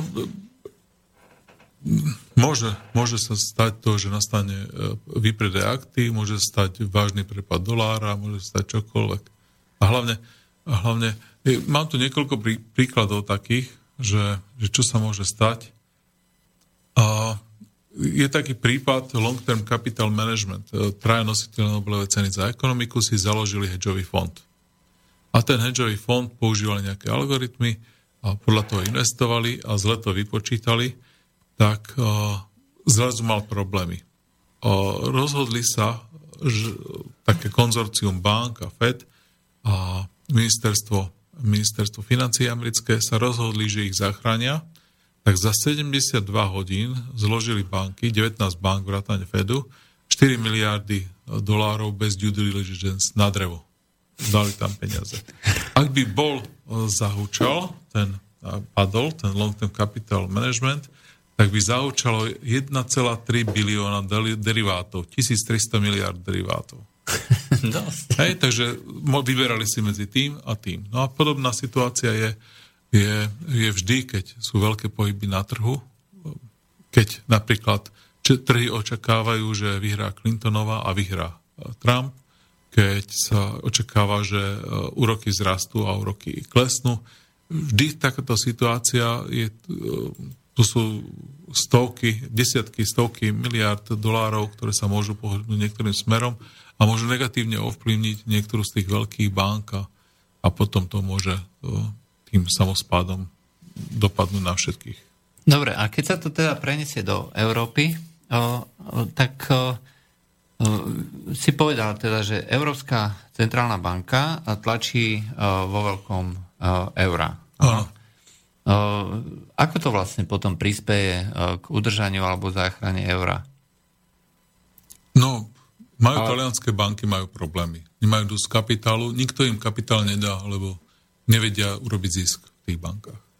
Čiže keď tam dám tisíc eur, že by som si kúpil tie akcie a mám nulové e, úroky a ešte navyše tá, tá banka je technicky skrachovaná, čiže ja ešte aj o tých tisíc eur môžem kedykoľvek prísť ne, nejakým spôsobom.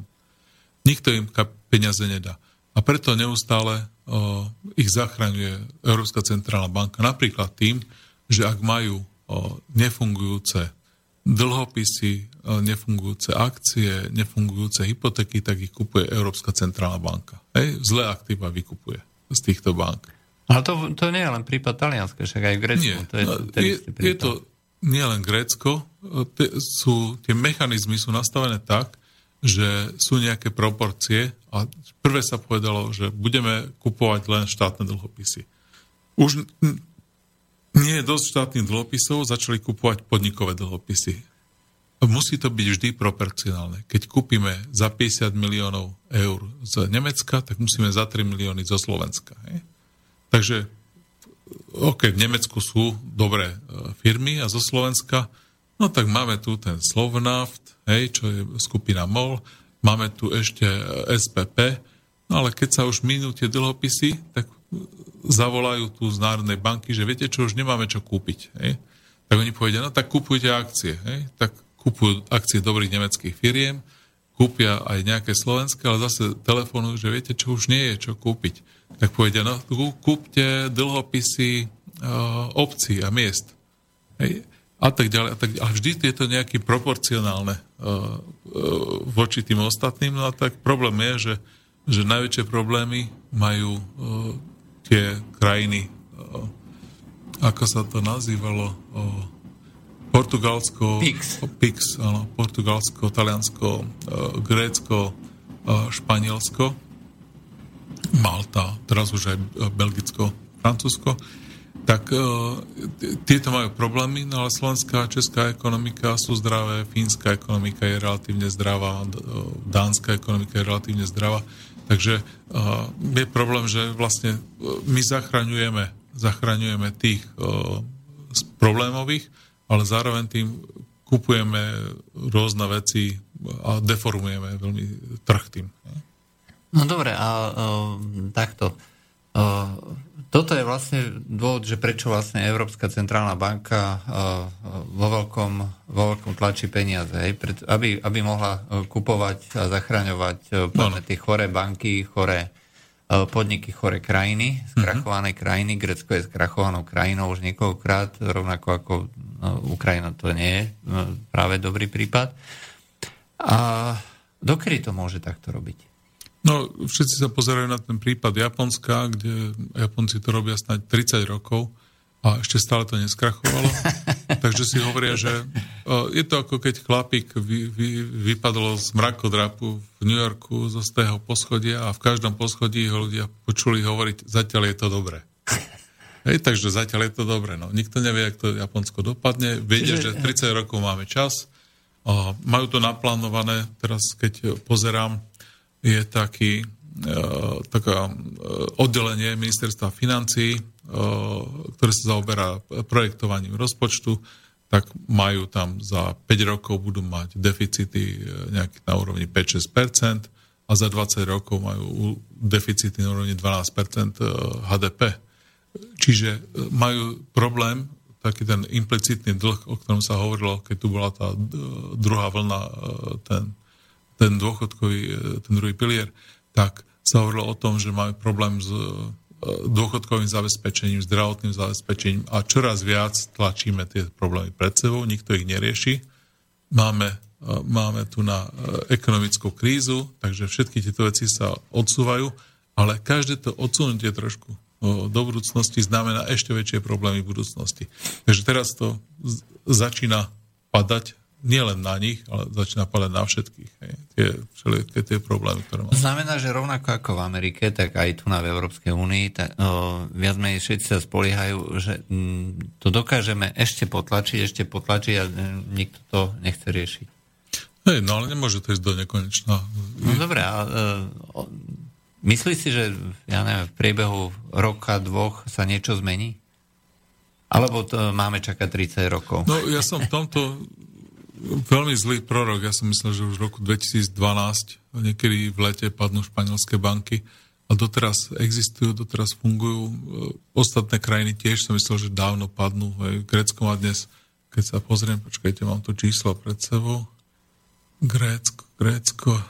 Keď sa pamätáte, prvýkrát krachovali na úrovni 136% e, e, dlh voči HDP. Dnes sú na 176,9% deficit majú 7,2%, rast ekonomiky minus 0,9%, no akože toto nikdy, nikdy nezaplatia.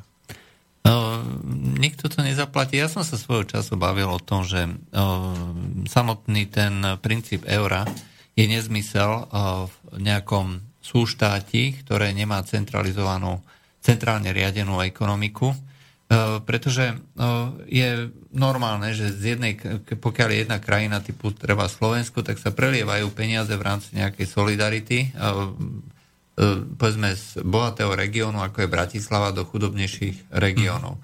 Každý to berie ako prirodzenú normálnu vec. To znamená, že pokiaľ sa vyrobí takýto inštitút, inštrument, akože spoločná mena, tak zákonite k tomu by mala e, existovať aj e, politická platforma, to znamená e, štát, kde bude všetko riadené centrálne a kde sa prirodzene budú prelievať peniaze z jedného bohatšieho regiónu do chudobnejšieho. No, no, tak pro, naráža to na problém tej politickej jednoty, že, kde nemáme žiadnu stranu, ktorá by mala rovnaké frakcie vo všetkých krajinách, kde liberáli v jednej krajine sú vo frakcii konzervatívnej v Európskom parlamente a socialisti sú niekde pomiešaní s komunistami a neviem čo všetko. Čo všetko.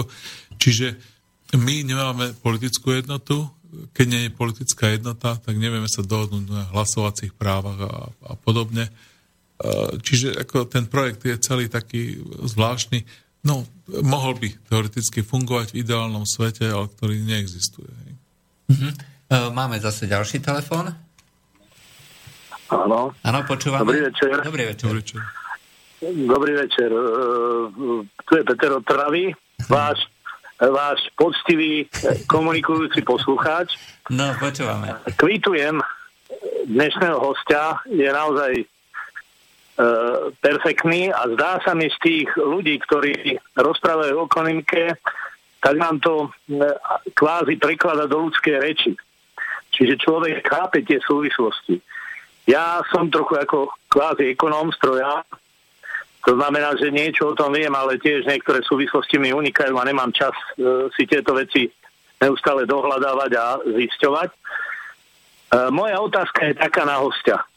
Počul som taký názor, že vôbec tá západná ekonomika a USA, že to je len nejaká bublina a že v podstate, keď by došlo k tomu nejakému bodu zlomu, kedy by, jak sa povie, museli sa vyložiť karty na stôl, tak možno, možno také Monsko by bolo na tom lepšie, lebo to, čo má, má málo, ale má toto poctivé. Kým e, tie západné krajiny v podstate majú nejaké len virtuálne bohatstvo, niečo, ktoré, ktoré e, je zatiaľ nejakým spôsobom umelo e, udržiavané e, v tom, že, že teda naozaj sme bohatí, alebo teda sme bohatí, ale to skutočné, naozaj sme bohatstvo, pri ščítaní všetkých, e, alebo pri nejakom zúčtovaní konečnom, v tom bode zlomu, tak by mohli sa dostať do situácie, že sú na tom o mnoho horšie ako povedzme tie relatívne teraz chudobné krajiny. Aha. Tak chcem sa opýtať hostia, čo si myslí, že e, čo, čo, čo, či, či sa to zaklada na nejakej pravde, alebo že, či je v tom nejaké, nejaký racionalizmus. Ano. E, nejaké rácio. Ďakujem aj za to. Budem počúvať, lebo počujem tam ozvenu, zle sa mi to hovorí. Do počutia. Do počutia. Takže ďakujem, ďakujem aj za to hodnotenie, aj za tú otázku. Uh, tí e, ekonómovia, ktorí sa e, zaoberajú ekonómiou, je ich niekoľko tých, tých úrovní tých ekonómov. Veľmi veľa ľudí sa zaoberá takouto inžinierskou ekonómiou a e, zostavujú tie rozpočty a nejaké modely. No a potom je taká tá úroveň tých rôznych doktorov vied, čiže tých špička nositeľov Nobelovej ceny, ktorí sú špičkoví ekonómovia svetoví. No a tí kým pre tú prvú kategóriu je neakceptovateľná táto debata, že, že keby niečo, to všetko spadlo, tak kde je tá ekonomika, kde má lepšie základy, tak pre tých doktorov vied a nositeľov Nobelovej ceny je to úplne legitímna debata, o ktorej rozmýšľali a o ktorej sa vyjadrovali. No a teda čítal som, aj som sa s niektorými mal možnosť rozprávať keď som bol vo Švajčiarsku a Spojených štátoch, tak mal som možnosť sa niektorých e, pýtať pri obede. Najlepší, najlepšiu na tú tému povedal jeden ruský akademik, je to nejakých pár mesiacov, a ten povedal poslucháčom, že viete, keď príde nejaký veľký vietor a odfúkne penu z piva, tak vtedy sa ukáže, že koľko je piva v ktorom pohári. Tak to, to je asi to, čo ste hovorili vy, že tá ekonomika môže byť silnejšia u nás, kde sme bližšie k tým, tým základom, ako v, v niektorých krajinách. No a toto sa nejaká volá v ekonomii a je to nejaký koeficient a ten koeficient hovorí, že, že napríklad uh, tie dopady sa zosilňujú v niektorých krajinách. Ja som to pred chvíľou uvádzal v súvislosti s tým, že keď sa to zmení o 0,25% v Spojených štátoch, tak sa to zmení 4% na akciách a 4% na akciách amerických znamená 8% zmenu na slovenských akciách. No a podobne to funguje aj pri aj pri tých uh, ostatných dopadoch, pri prepade HDP. Prepadne HDP uh, 1%, 1% v Spojených štátoch, tak 3% v Nemecku a 6% na Slovensku. Hej. A tie, tie koeficienty, teda nie je len, ten jeden sa volá alfa, ten druhý sa volá gamma, ten druhý hovorí o tom, že či to bude predbiehať tie udalosti, alebo sa budú tie udalosti oneskorovať. Takže keď uh, niektoré e, krajiny majú tú vlastnosť, že ešte prvnež vypukne tá recesia v Spojených štátoch, tak sa môže objaviť recesia na Slovensku. To je, a, čím skôr, tak tie vyššie je ten hodnota toho koeficienta. A druhé je o tom, že ako bude zosilnená alebo zoslabená. Hej? Že niekde sa môže stať, že, že Spojené štáty 10-percentný prepad a na Slovensku len 1%. Ale môže byť aj opačne. Hej?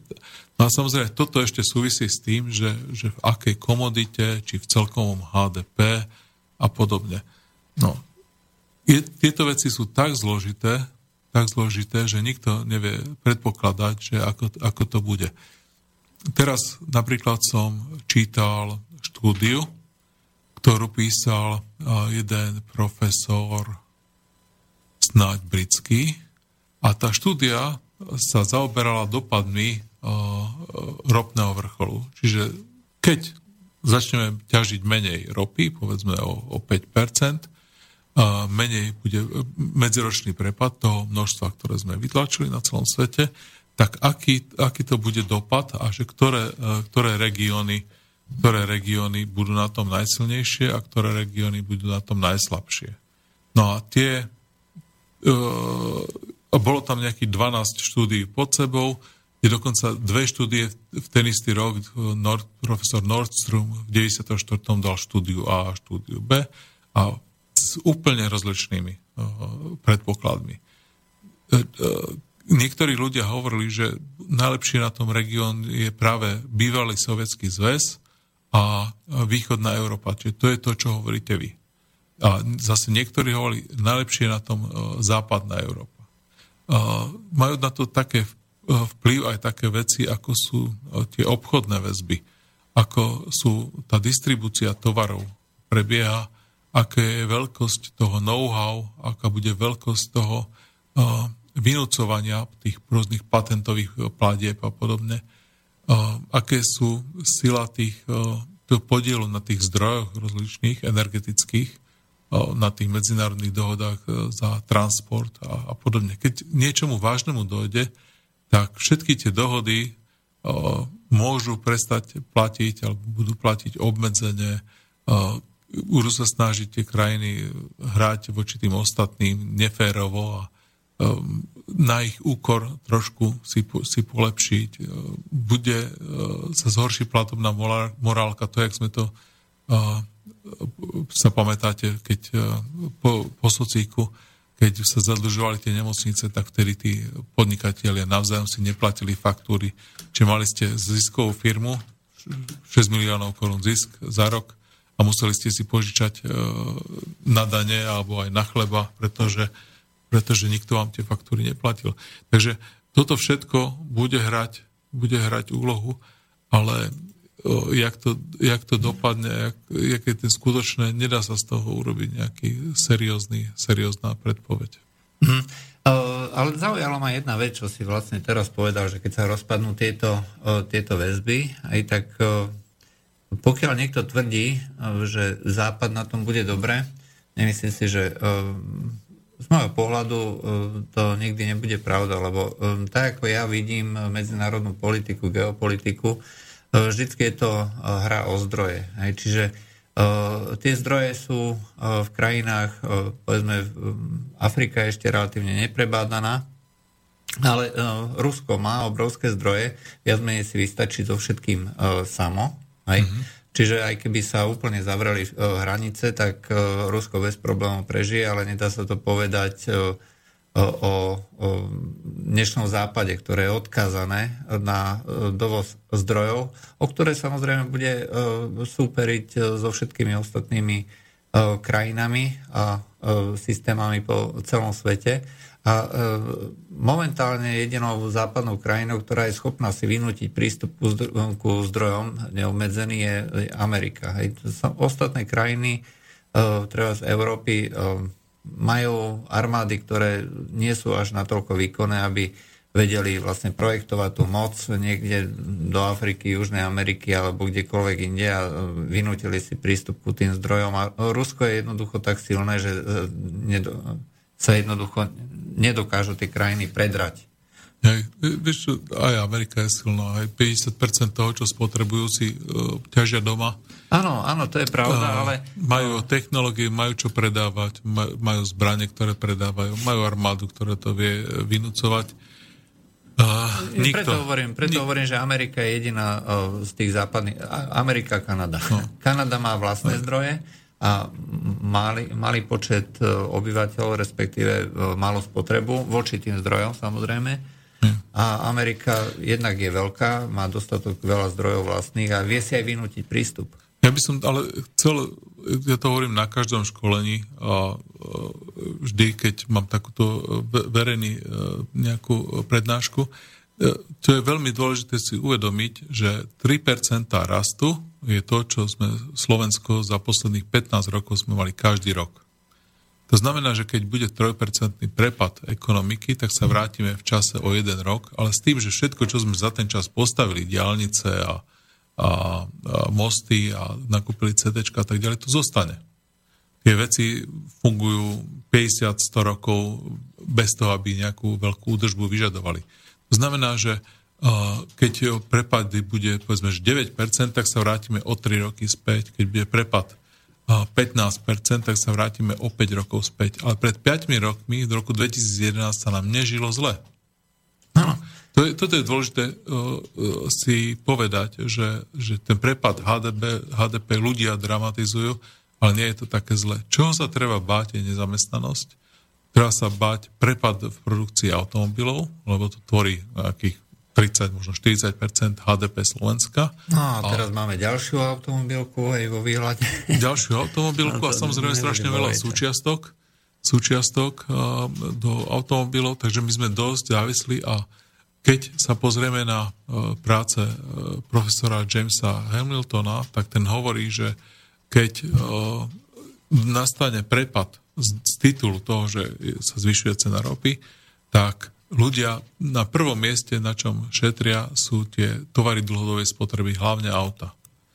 Čiže napríklad oni ušetria 1%, znížia svoje náklady na, na potraviny, to znamená, potravinári si to ani nevšimnú. Aj obchody s potravinami budú ďalej fungovať, ako doteraz. Trojnásobné množstvo, a to isté sa týka aj, aj služieb, ano? čiže holiči a, a, a krajčíri a smetiari, sú v pohode, prepad 1%. 3, 3% či trojnásobok, je prepad uh, tovarov z dlhodobej spotreby. Čo už trošku nosí to, povedzme, uh, taký tí veľký, ako je na Elektrodom a Datar, kde, kde maržu na celú firmu uh, s miliardovým obratom majú 3-4% a 3% im poklesne obrat, to môže byť tie 3%, ktoré im chýbajú k tomu zisku. Hej, môžu sa dostať do straty. Ale ešte stále to nevidím nejak dramaticky. Čo je problém, je, že ľudia, keď toto všetko urobia, tak asi o 10% znížia e, nákup automobilov. To sa deje tak, že predlžia inovačný cyklus. Hej? Že si ho nekúpia každých 6 rokov, ale si ho kúpia každých 8 rokov.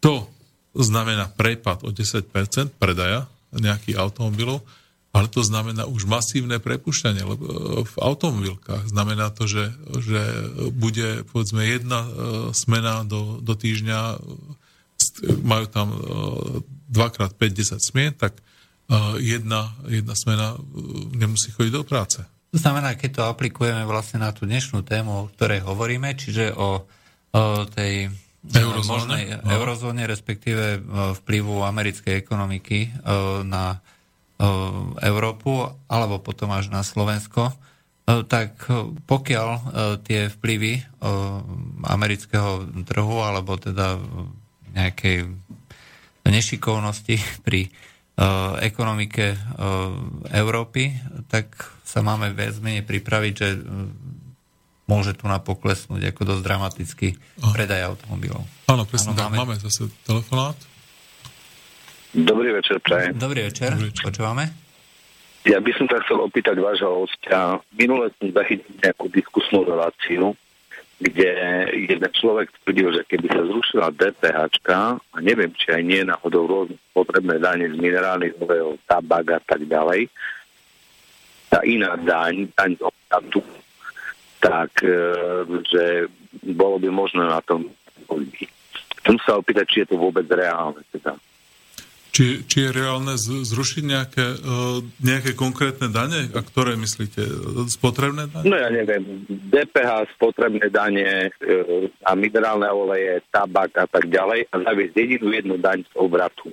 Hej, no naj, najvýznamnejšia daň je uh, tá DPAčka, to je ako na, najväčšia daň a povedzme, že je to na úrovni uh, 7, uh, 7 miliard, keď sa pamätám dobre, tie čísla nemám pred sebou, uh, tak uh, daň z príjmov je po, povedzme na, na úrovni nejakých stoviek, uh, daň z, zo ziskov firmy na úrovni stoviek miliónov, daň zo ziskov, daň z príjmov obyvateľstva na úrovni desiatok miliónov a tie spotrebné dane sú niekde na úrovni, každá jedna na úrovni stoviek miliónov. Hej. Čiže tie spotrebné dane sú celkom významné, napríklad e, z paliu, a z alkoholu a z cigaretov je celkom dosť veľa peňazí sa vyzbiera. No to znamená, Áno, ale, nie je to reálne. Ale keď to môžem upresniť, on tam tvrdil nejakú nejakú daň z obratu, že bolo za neviem aký rok 3,6 e, bilióna eur pohybu na účtov v bankách na Slovensku. Neviem, či je to pravda. Že na to, keby sa zaviedla nejaká 10% daň, daň na obrat. Jo, áno, to je tá áno. známa, známa európska myšlienka. Hej, ale viete, no, keď vám niekto bude zdaňovať peniaze na účtu, tak budete si platiť z ručky do ručky, alebo urobíte barter a ten štát nikdy obyvateľov nedobehne. Keď sa pozriete na to, že kto v Európskej únii spôsobil to, že mali zrušiť 500 eurovku a viete, kto to presadil, že to nezrušili? Nemci. Pretože húfne vyberajú peniaze a dávajú si ich doma do slamníka, do ponožky. Čiže my si sa síce myslíme, že áno, to idú zaviesť kvôli Slovákom, lebo Slováci e, neplatia dane a podvádzajú a tak ďalej. No, pod, podvádzame, klameme všetci a, a väčšie krajiny možno ešte viac, ako tie menšie krajiny. Čiže a, všetky tie dane, oni majú svoje, svoje miesto. Keby bolo fakt zle, keby bolo fakt zle, tak jediné dane, ktoré a, skutočne štát vie vybrať, sú majetkové dane, to znamená, že máte majetok, zaplatíte z toho aj 5% ceny podľa odhadu a máte doma, musíte si zohnať peniaze na tú daň. Čiže to je prvá vec. A druhá vec sú, sú clá. Zavriete hranice a čokoľvek, čo doveziete do tej krajiny, tak musí časť toho zostať na tých hraniciach. Ale vo vnútri v krajine neustrážite. Ľudia si budú navzájom opravovať auta zadarmo. Tak, jak sme za socíku si chodili stavať e, domy vzájomne, budú si e, načierno predávať e, stavebný materiál, doveziete si drevo z lesa bez papiera, budú vás holiči strihať zadarmo. Proste toto sú veci, ktoré sa veľmi ťažko, veľmi ťažko, hlavne keď vy tam máte také prepojenia, že chodíte k tomu istému holičovi 10 rokov, pán alebo, alebo, alebo tetuška alebo mladá slečna vás pozná, tak ten daňový úradník sa medzi vás nedokáže postaviť. No. Takže no, aj tie nejaké da, no, dane o, je asi ťažké rušiť, aj, alebo skoro nemôže. Ten no. daňový systém, ktorý momentálne je, o, meniť nejakým spôsobom, akurát zo sadzbou sa dá hýbať. Dá sa hýbať so všetkým a keď bude horšie, tak samozrejme rôzne tvorivé myšlenky budú a to, čo, čo sa pýtate, tak to je vlastne veľmi legitímna otázka, lebo sú dane, ktoré vieme, že že sú prvé, ktoré sa, sa nám zni, zníži ten výber. Hej? Napríklad daň z alkoholu. No ľudia si, keď, keď bude horšie, tak si budú páliť doma a predávať e, víno a e, po bytoch a rôzne iné veci. Keď sa, keď... No dobré, ale to je aj teraz, hej? No ale bude to masívnejšie. Keď ste zažili 90. E, roky, a ja som 90. roky zažil aj na malom meste, aj v Bratislave, tak pamätám sa, že pod Eh, pod schodami v Priore predávali víno. Bola to najväčšia predajňa eh, v Bratislave a každý si tam chodil s tou plastovou fľašou alebo s fľašou od vína a aj tam sa dalo kúpiť v hotovosti. A všetci budú uplatní, keď dojde k takej zlej situácii. Hej? Čiže aj daňový úradník, aj policajt, tak každý si bude chcieť kúpiť víno alebo príde si tam pre flašku vína e, zadarmo a ne, nezatvoria nikoho, pretože jeden deň zatvoríte chlapíka, čo to na čierno predáva v Tesku a o pár metrov ďalej to bude robiť to isté e, iný človek. Alebo budete mať všetci vo vchode v Petržalke alebo v Trenčíne alebo v Prešove budú vedieť, že tento chlapík predáva víno, uh, ja neviem odkiaľ, tak si tam budete chodiť s plastovou flašou. A tam sa nedokáže daňový úradník medzi vás dostať. Hmm, takže tým je asi zodpovedané, dúfam. Uh, už sa blížime ku koncu, ešte tu máme nejaké dve otázky. Uh, do počutia. Ďakujem, do počutia. Do počutia. Uh, vieš povedať, že kedy vlastne bude známy výsledok volie v Amerike? Hej, to sa pýta poslucháč. Neviem, neviem. Ty to vieš? Uh, neviem, viem, že teda, uh, zajtra teda je ten deadline, hej, kedy vlastne treba hodiť posledné, uh, posledné hlasy. Uh, a tie výsledky sa budú v priebehu zajtrajška uh, ščítavať a zverejňovať. Hej. Robia sa tak, ako na Slovensku tie exit polls, čiže prieskumy pred ľudí, že ako volili. A takže ja si myslím, že hneď po uzavretí tých volebných miestností prvé výsledky sa začnú zverejňovať a potom sa to bude upresňovať. Ja som teraz zažil, a myslím, že som bol vtedy v Maďarsku a nemohol som spať, tak celú noc som to pozeral, jak sa rozsvecovali tie jednotlivé štáty. A, potom sa čakalo na spočítanie, neviem, či uh, uh, Georgie alebo Floridy sa čakalo týždeň. Takže uh, prvé výsledky a tie hlavné behom do nejakých dvoch dní by sme mali vedieť. To znamená, že to, už možno toho 9. by malo, malo byť známe ako s veľkou pravdepodobnosťou, kto vyhral. Hej. Čiže na druhý deň ráno, hej, v 9. sa prebudíme E, do ohňostroja, ktorý si objednala. 9. po obede, lebo oni majú od, od tých 7 hodín je New York a 12 Los Angeles. Hillary Clinton si objednala už ohňostroj e, víťazoslávny, hej, takže ano. možno už zažijeme hej, toho 9. aj nejaký ohňostroj niekde na Hacne. Hej. A, no treba, treba povedať, že e, trhom, čiže finančníkom je jedno, kto vyhrá. A aj mnohí ľudia, napríklad e, vraj tu bol pán Čarnogurský e, v piatok a ten hovoril, že tiež je v podstate jedno. Uh, áno, aj, aj čo sa týka tej politiky, je to v podstate jedno. Uh, tie nádeje ľudí sú nejaké spájane s tým Trumpom, ale nejaká veľká zmena tam určite no, nebude. Stačí si vypočuť uh, súboj poradcov, e, teda viceprezidentov. Hej, to je jedna mater, keby ich mala. Ano. A takisto ani tie programy sa príliš nelíšia. Možno je tam väčší dôraz na boj s uh, islamským terorizmom ako v, tom, v tej retorike Trumpa, ale v tej medzinárodnej politike ako takej to asi nebude žiaden výrazný rozdiel. Ešte je tu na jedna malá poznámka obyvateľstvo USA je 5% a spotrebuje 25% uhlia, 26% ropy a 27% plynu, aj že nie 50%, ako sme vraj tvrdili. Áno, ďakujem. Aj, ďakujem. Takže ďakujeme za upresnenie. No a týmto by sme asi dnešný večer ukončili. Ďakujeme za pozornosť. Lúči sa s vami od mikrofónu Juraj Poláček. Dušan Doliak. Dobrú noc. Táto relácia vznikla za podpory dobrovoľných príspevkov našich poslucháčov. Ty, ty sa k ním môžeš pridať. Viac informácií nájdeš na www.slobodnyvysielac.sk Ďakujeme.